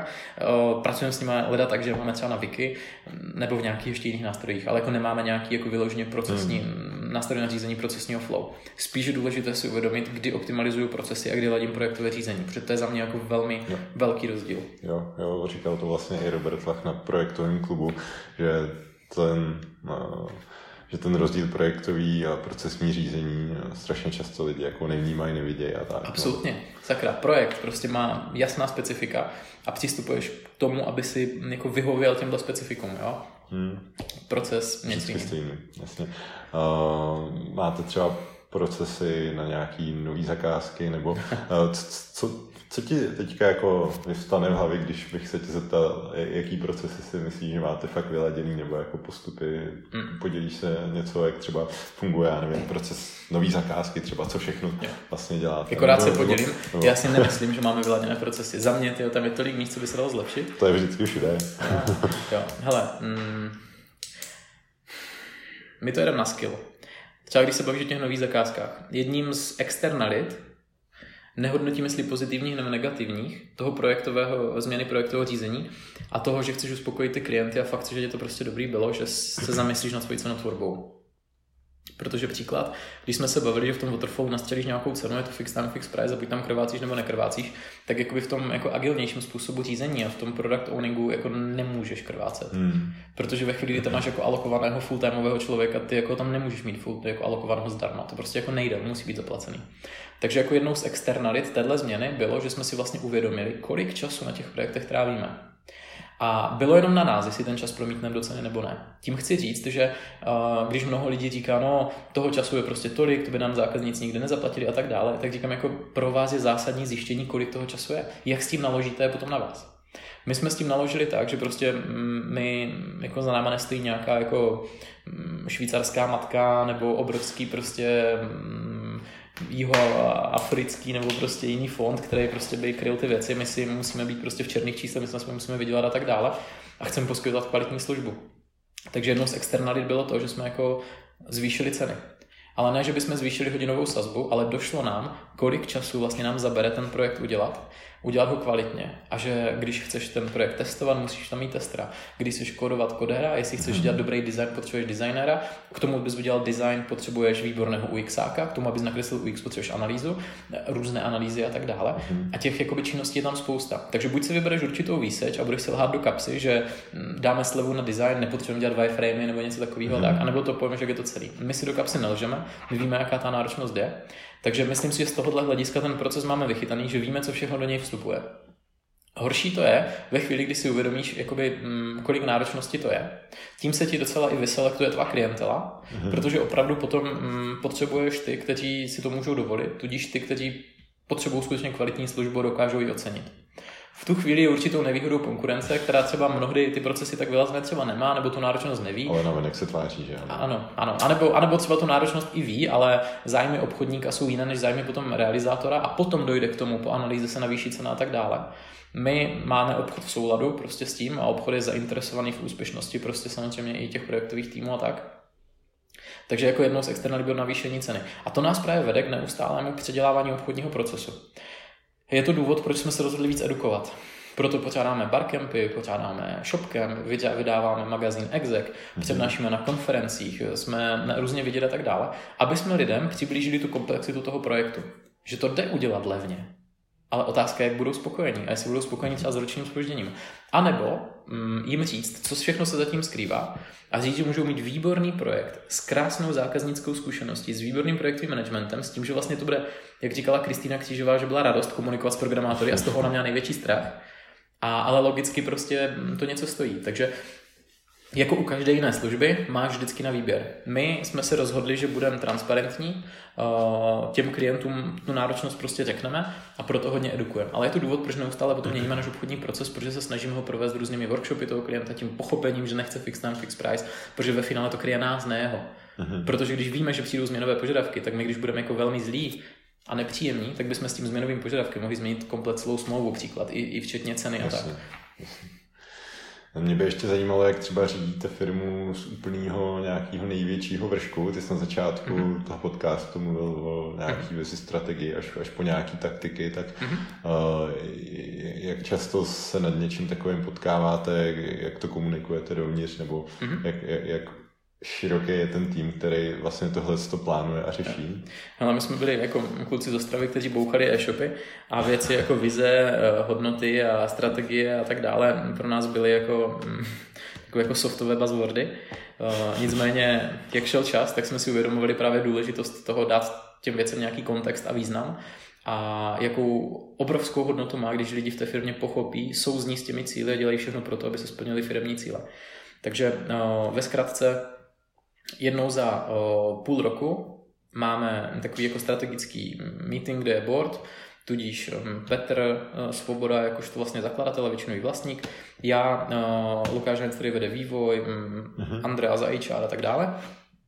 A tam vlastně revidujeme naši mm, strategii. Tudíž si říkáme, hele, řekli jsme si, že chceme být v roce tom a tom tam a tam, chceme mít globální prostě produkt, nejlepší a tak dále a tak dále, směřujeme tím směrem, nesměřujeme. Validujeme si, jestli se vlastně nezměnila ta mhm. vize, ta mise nebo prostě to naše poslání, jestli se nezměnilo. Protože pokud by se změnilo, tak ty musí změnit všechno ostatní. Nemůžeš prostě mít vizi, že budeš největší firma na světě, ale zároveň nemít žádný kapitál. Nemůžeš mít vizi, že budeš nejziskovější firma, ale všechny lidi přeplácet, budeš naopak optimalizovat náklady. Mm. To znamená, jakoby to tvoje operativní řízení, nad ním je určitě taktické, strategické, nad ním je nějaká ta vize, musí být prostě v souladu, mm. aby šel správným směrem, aby ta tvoje loď plula k nějakému majáku. A jedno, jak bude kličkovat zleva doprava, hlavně dobrým směrem. Kličkovat bude vždycky. Přesně tak. Takže my jsme si vlastně, my si jednou za půl roku zrevidujeme si vlastně cajk ten směr a jestli jdem správným, řekneme si, že jo. No a definujeme si nějaké jakoby, taktické cíle na ten daný půl rok, které se musí udělat. Taktické cíle pro nás znamená um, nějaké jako zlepšení. úkoly. Přesně, jo, ve stylu um, nadefinovat nový obchodní proces, vytvořit, um, dostat Shopsys framework do Deset, Holandska a tak dále. Jo, takové prostě věci, které to, které se později rozpadnou na drobnější úkoly. Nicméně pro nás je tato taktická úroveň strašně důležitá. To z toho důvodu, že my teda jednou za půl roku si nadefinujeme tyhle věci. Uh, Potom následují vlastně ty půlroční pohovory s lidmi, kde těm lidem je řekneme, vysvětlíme jim to, zhodnotíme předchozí půl roka tak, aby věděli, co ten půl rok nebo rok se bude dít vlastně, aby oni byli vlastně v souladu s těmihle věcma. Jednou za čtvrt roku se potkáme a zrevidujeme si, jestli děláme všechno pro to, aby jsme ty půlroční úkoly prostě splnili Tudíž mhm. jednou za půl roku nadefinujeme si taktické úkoly na půl roku, jednou za čtvrt roku se potkáme jako board a řekneme si, jo, jdem správným směrem, anebo nejdem správným směrem, pojďme ty úkoly změnit, ať se nehodíme za nějakými falešnými prostě cíly. No a na bázi dvou týdení se potkáváme, aby jsme dali život konkrétním táskům, které vedou ke splnění těchto úkolů. My se nepotkáváme na té poradě, aby jsme řešili, to je jako strašně důležité. To takhle to zní, že pořád poradujeme. My se nepotkáváme, aby jsme řešili. My se potkáváme tak, aby jsme si řekli, že každý je zodpovědný za nějaký úkol. Jo? Já jsem zodpovědný za nějaké prostě KPIčka, za nějaký obrat, za nějaký zisk, za nějaké lidi, atmosféru, zákazníky a tak dále. A to jsou reportovací porady, kde já říkám, co já jsem udělal pro to, aby jsme splnili tenhle náš taktický cíl. Mm-hmm. A Tohle potom přenášíme na lidi níže, kde já, kromě svojí operativy, která je natáčím podcast, píšu maily, dělám, dělám, dělám, tak já vlastně si musím najít čas na to, abych řešil i ty věci, které budou zítra, které tu firmu posunou. Ty v té operativě, prostě to je to, jak jsme říkali, to šlapání vody, balíš hmm. balíky, zvezeš na poštu, přesně, je, přesně. Ale ty musíš si vymezit nějaký mentální prostor na to, jak líp balit balíky, jak líp posílat maily, jakým lidem je posílat a tak dále. Takže pro nás je zásadní oddělit operativní, strategickou a taktickou úroveň, mm-hmm. která je jakoby mezi tím. Ta taktická úroveň eh, spojuje naše strategické cíly s tou denní operativou.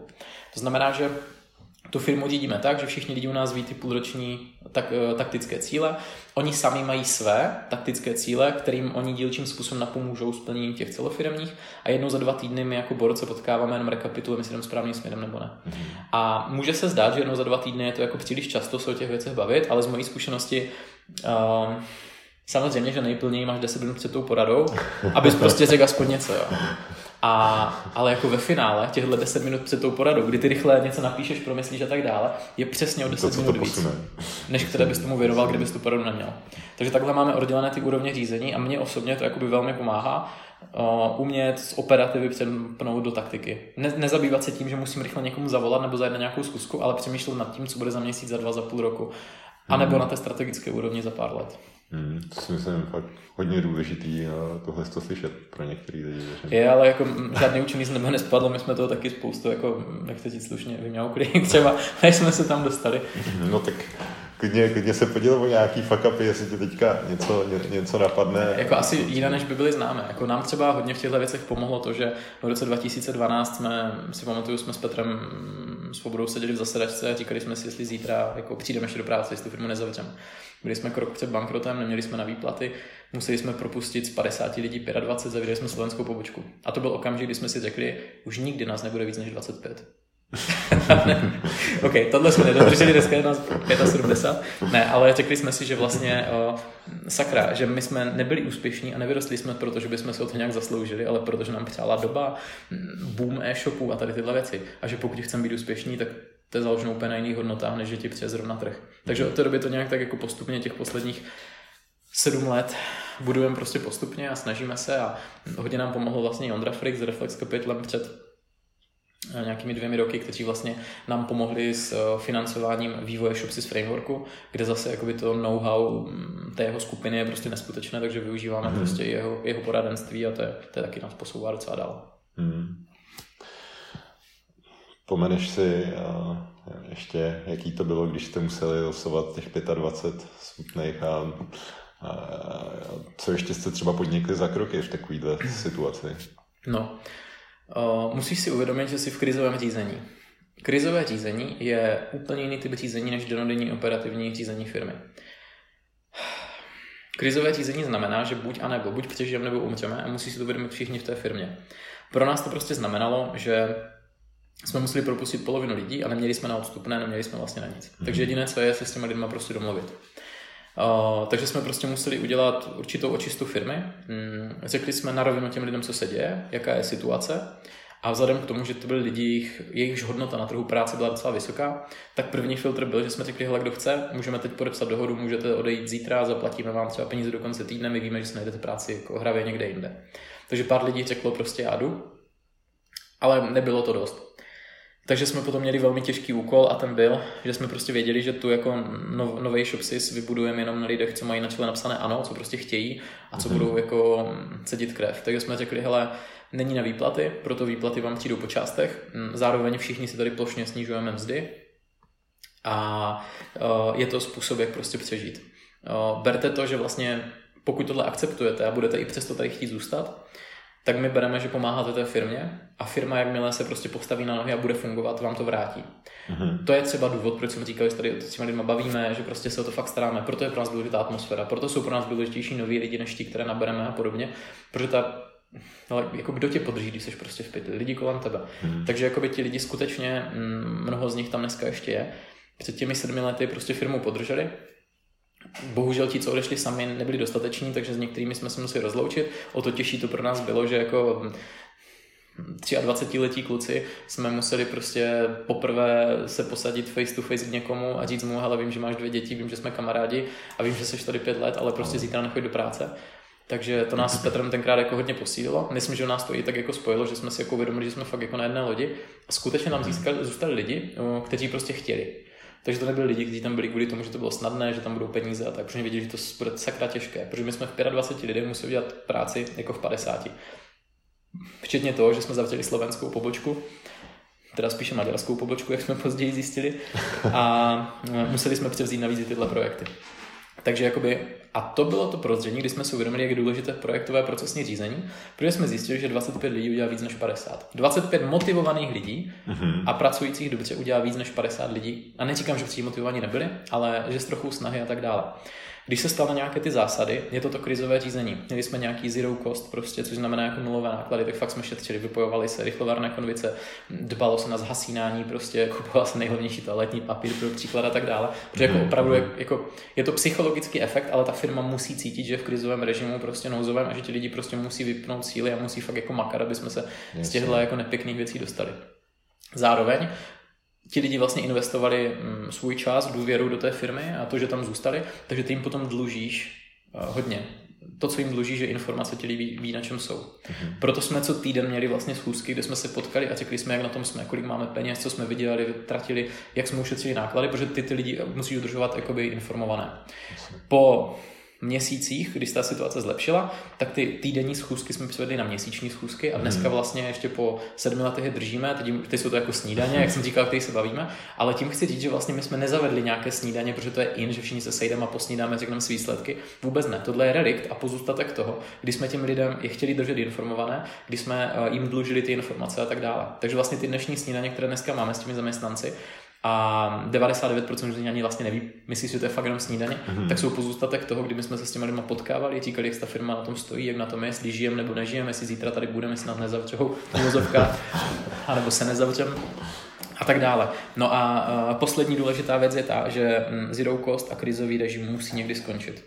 To znamená, že i kdyby, ty to řeknu blbě, ale i kdyby se ta firma úplně 100% nezdrchala, byla jenom o kousíček lepší, tak uh, musíš dát najevo, že teď už to vlastně končí a teď jsme v nějakém normálním režimu, ale to z toho důvodu, aby si lidi uvědomili tu urgenci, kdyby nedej bože někdy znovu ten krizový režim přišel, nebo kdyby si prostě něco takového stalo, tak aby chápali, že to bylo něco nestandardního. Mm-hmm. Je spousta firm, které zavede určitá opatření a jdou v nich jakoby kontinuálně, což z mého pohledu je určitá chyba, protože v tu chvíli ti lidi ztratí určitou ostražitost, budou to brát jako standard a podobně. Tudíž my jsme jakoby formálně ten krizový režim ukončili. Že jsme tam přišli, i když jsme samozřejmě nebyli fit, tak jsme jim řekli, teď končí prostě zero cost. Neznamená to, že budeme rozhazovat, ale znamená to, že zavedeme zpátky nějaké věci, že už asi výplaty budou chodit prostě v celku, nebudou chodit po částech, uh, znamená to, že už můžeme svítit, jo, a tak dále. Takže teď končí prostě krizový režim a už jsme jako normální firma, jenom musíme šetřit.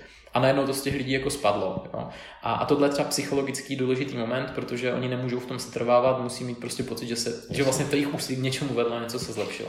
Hmm. Jako já o tom rád mluvím, ale dneska už jsme naštěstí úplně mnoho let zatím a, a teď už spíš jako... Jasně, no, tak to vás muselo strašně posílit a smelit, no. Byla nějaká pak party na studiovní odšpuntovávací, nebo... no to, to jako... Byla. Desítky, no. Hele, eh, ještě jsi nakousnul eh, vlastně tu investici toho Shopsys Frameworku. Mě by zajímalo, eh, jak jste třeba vybírali si toho investora pro sebe, nebo jestli to přišlo z druhé strany, a nějaký konkrétní věci, které vám to dali, mm. kromě těch samotných peněz, které jsou, mm. který jsou zcela evidentní. Tak jestli... Jo, ale tohle by vydalo na samostatný podcast. Tak to budeš uh, muset nějak vydestilovat. Já to hodně, hodně to vydestiluju, jenom chci říct, že zmiňovali jsme tady magazín Exec. A vlastně příští Exec, který ty připravujeme, bude právě na téma kapitálových investic, kde hmm. veškeré to info, které já bych tady řekl zdlouhavě, jako najdete. A, a najdeš. Každopádně za mě prostě nejdůležitější je si uvědomit, že jako, mm, proč toho investora chceš. A za mě investor je prostě partner, to je svazek, to je prostě, bohužel je to, jak kdyby si zbral nového společníka nebo bral si novou manželku, to tak prostě je. Takže na tobě, jestli chceš prostě jako finančního investora, který bude, mm, může to být nějak, někdo z velké čtyřky, může to být banka, může to být prostě kdokoliv. Mm-hmm. A může to být prostě někdo, kdo, mm, komu jsi vlastně úplně ukradený, kouká na ty věci jenom přes čísla, nedokáže ti jakkoliv pomoct, jenom ti dá prostě prachy. Někomu to může vyhovat, někomu ne.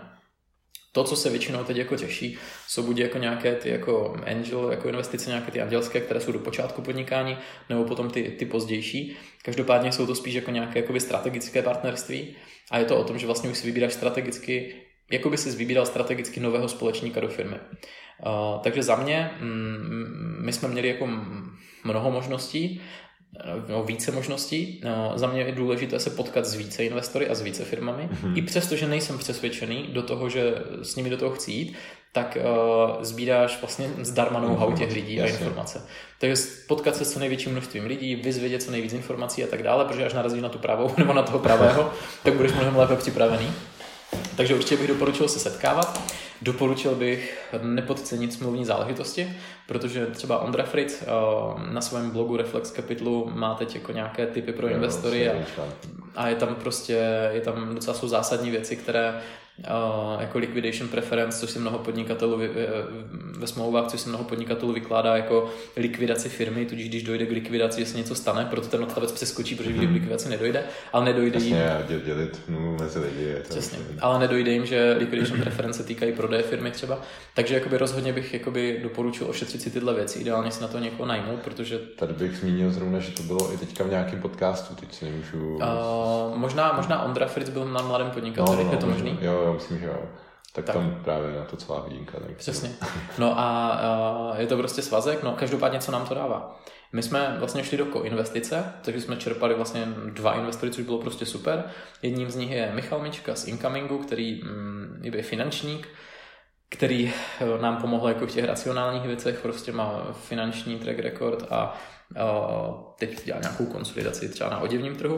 No a druhým je Reflex Capital od Ondry Frice, jak víš, Ondra Fritz vlastně mm. prodal MOL.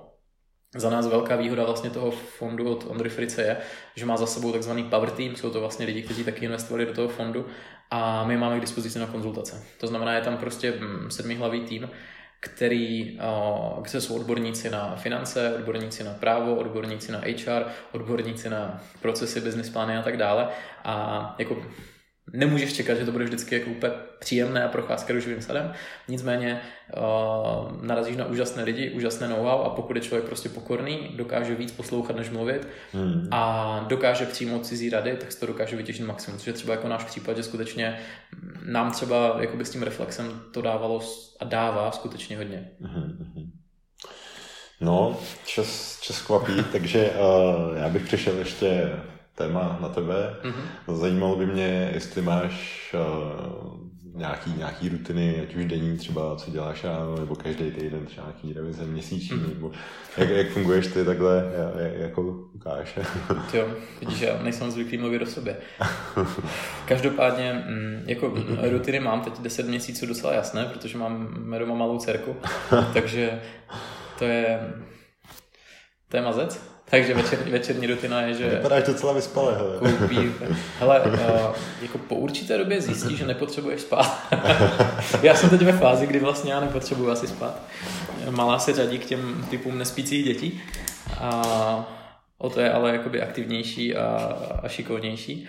Každopádně moje rutina je prostě, že každý den se snažím vymezit čas pro ní a mm, slyším od mm, starších a zkušenějších, že je to jedna z největších chyb, co prostě udělali, se nevěnovali dětem mm. a mhm. děti jim vyrostly a zmizeli pod prsty a tak dále. To já bych určitě nechtěl. Mm. A i když je naší malé teprve 10 měsíců, tak teď už vidím ten brutální rozdíl za těch pár měsíců. Takže vím, že každý den nebo týden, který prostě bych eh, s ní nebyl nebo si ji nevěnoval, už se fakt jako nemusí vrátit. Takže moje rutina je, mm, že rád trávím čas samozřejmě s mm. rodinou, která je super a to je věc, kterou si jako nechci nechat vzít, protože to určitá i psychohygiena. No a samozřejmě je to práce a osobní prostor vlastně teď jako moc nemám. Já beru jako osobní prostor to, že se starám třeba malou. A to mm. jako je podle mě jako fair docela. Jo, to je jo, jinak rád čtu teda a, a, a tak. A taky nějaké sporty občas. No ty jsi fan baníku, jestli jsem eh, na, těch, na těch Instagramech občas tak, tak eh, ty jsi fotbal hrál jako aktivně? Nebo? Ty jo, já jsem fotbal hrál kdysi aktivně, ale když máš to štěstí, že se narodíš do města, ve kterém působí nejlepší fotbalový klub v České republice, tak prostě jako nemáš na výběr než fandit. Šprýmaři tam vás Šprýmaři, to je životní mód, Karle. Takže, takže jo, naštěstí, tak... mám to štěstí, že pocházím ze stejného města jako nejlepší, nejlepší fotbalový klub, jako nejen u nás, takže jsem fanda. A, a jo, měl jsem rád kolektivní sporty. Poslední dobou si rád zahraju třeba badminton a, a tajský box jsem dělal 6 let, což bylo jako výborné v určité fázi firmy a života, to bylo jako výborná. No, takže ty jsi řešil pohledávky. no, jenom v tělocvičně, ale v tělocvičně. Uh, a nějaký běh a, nebo nějaký cvičení, yoga, něco takového. Jo, já, já se přiznám, že nejsem jogový, meditační a tak. Já jsem strašně jako zrychlený, možná to je i vidět na mě občas. A už vlastně jsem si teď odpověděl vnitřně, po kom je to dítě. A takže, takže jsem takový jako rychlý a já prostě moc nedokážu, nedokážu vypnout. Takže běh mám jako rád. Rád si zajdu občas zaběhat, ale jako ty to strašný žrout času, když to jako zní blbě. Ne, jo, zase, Zá, záleží, jak rychle běháš. To je pravda, no. Já jsem koukal, že ty běháš hodně rychle mimochodem. No, ne, to byla nějaká výjimka, kterou do dneška nechápu. to byl sprint, takže rád si občas zajdu zaběhat. Co můžeš dělat, když má kamarád kolečku s bruslem? to je pravda. Takže tak, no, ale yoga, yoga, těm, těmhle jsem se zatím nepropadl, to jako neznamená, že třeba na šedesátku to neskusím někdy. Dobře, tak si někdy zajdem na půlmaraton třeba. Co? Perfektní. Hele, a... A nebo na Thai box. Oh. Jestli mi chci dát do držky, tak to to já bych nechtěl. ne, ale, ty jo, ale jo, když jsem byl malý, tak jsem byl párkrát na karate, tak možná na něco zaspomínám. Hele, a vzpomeneš si třeba na něco, co si myslíš, že tě jako ovlivnilo tak jako do života, do podnikání, ať už rodiče, něco na škole, nějaká brigáda. Nějak... Jo, nedávno se mě na to někdo ptal, už nevím, kdo to byl. A já jsem na tím jako přemýšlel a já si myslím, že já nejsem úplně jako fatalista, protože spousta lidí hledá nějaké jako vzory životní a, a, a nějaké paterny, jak se co stalo, prostě a ty věci budou tak, jak přijdou. Nicméně rozhodně si myslím, že jako doma v rodině, protože jsme jako zůstali jako s mámou v relativně nízkém věku, měl jsem dva sourozence a máma se vždycky musela jako hodně ohánět, aby nás prostě uživila a fakt jako byla v práci od rána do večera a podobně. Ale zároveň si vždycky na nás ten čas udělala a já zpětně prostě jako obdivuju, že to vlastně jako dala. A takže tady to mě jako nějak naučilo, že jako nějakou jako pílí a zodpovědnou prací dokáže člověk jako mm, vlastně, nebo že to je vlastně základ, že to ani jinak nejde sakra, než, mm. než jako pořádně a zodpovědně. A tak tohle mě ovlivnilo. Docela zajímavý pro mě bylo, co teď jsem použil nedávno na jedné přednášce právě těch projektových manažerech, že jsme s kamarády stavili loď z Pedlahví a chtěli jsme přeplavat vlastně středozemní moře a uh, dělali jsme asi tři čtvrtě roku to loď byli jsme i v televizi teda párkrát, bohužel to dopadlo neslavně. Počkej, nebyl to nějaký ten Petburg? Uh, bylo to, ne, ne, bylo to Vichr se to jmenovalo, Las Pedlahy. No a dopadlo to teda jako, jako neslavně, ale mm, ty máš pocit, jste jako vlastně jako mm, z toho odvětví, že vlastně když jako člověk chce, tak dosáhne vlastně úplně cokoliv, že teď se o tom jako hodně mluví a tak mhm. dále. Takže my jsme prostě chtěli postavit loď z Pedlahy aniž by kdokoliv z nás měl zkušenost se stavením teda lodí. Já jsem svařoval, aniž by kdykoliv svařoval. Jo? Takže jsme konstruovali tu loď, měla 13 metrový duralový sloup, byla jako velká, byl takový jako katamarán, plovák, splet a tak dále. A jako bylo to pro nás spíš jako takový jako, jako sranda, taková jako, že třeba to vyjde, nevíde. No, ale jak my jsme ji fakt postavili a teď si říkáš, ty jako taková blbost ono se to jako povedlo. Fakt jako, že by ten duch zvítězil prostě nad tou hmotou, to je fajn, že? No a na první projížďku, že jsme ji stavili, jsme ji eh, v hale v Kuřimi, protože jsme nesehnali nějakou jinou halu, to je u Brna. No tak na první projížďku jsme ji vzali na Brněnskou přehradu. Jsme ji tam vzali, měli jsme tam jako kluka, který je nějaký jako šampion v jachtařství a aby nám prostě odzkoušel nějak jako plachtu a jestli to prostě mhm. jako funguje a kormidlo funguje a tak. A jako byla fakt krásně. Jako na to, že jsme nikdo nestavili nikdy loď, byli jsme čtyři, z toho jeden um, byl schopen jako plachtit, my tři jsme tím byli absolutně nepolíbení, jsme řekli, tyjo, jako fakt jako když něco chceš, prostě celý vesmír se spojí a tady ty věci.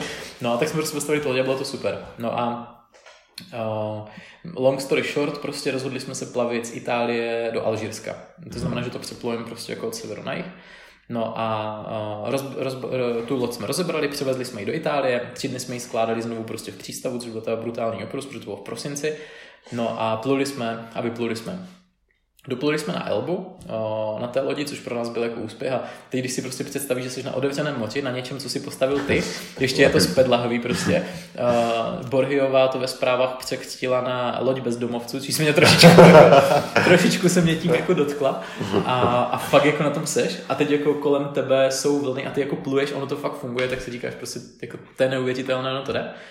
No ale samozřejmě prostě potom se objevily jako určité jako technologické uh, nedostatky našeho postupu, takže jsme zažili prostě nějaké dvě záchranné akce, málem jsme se utopili, zabili, roztřískali, uh, motor nám zdechl, špatně svařená konstrukce, kormidlo jsme ulomili, vypluli jsme v bouří, ve které jsme vyplouvat neměli a málo nás to stálo život regulérně.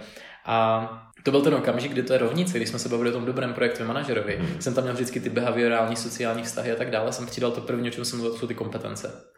Tudíž za mě tohle mě ovlivnilo vlastně v tom, že uh, opravdu ty musíš mít nějaké teoretické znalosti, musíš mít ty kompetence, i když se podceňuje vysoká škola a říká si, jak není důležitá a podobně, jako nemusí. Jo? Ale jako mnohdy zjistíš, že jako vymýšlíš kolo, že opravdu ta teorie je prostě někdy dobrá. Hmm. Takže jakoby, jak říkají motivační knížky a různé x hodinové pracovní dny, týdny, roky a měsíce, jako můžeš spoustu věcí občurat, ale když jde na kost, tak to neobčuráš.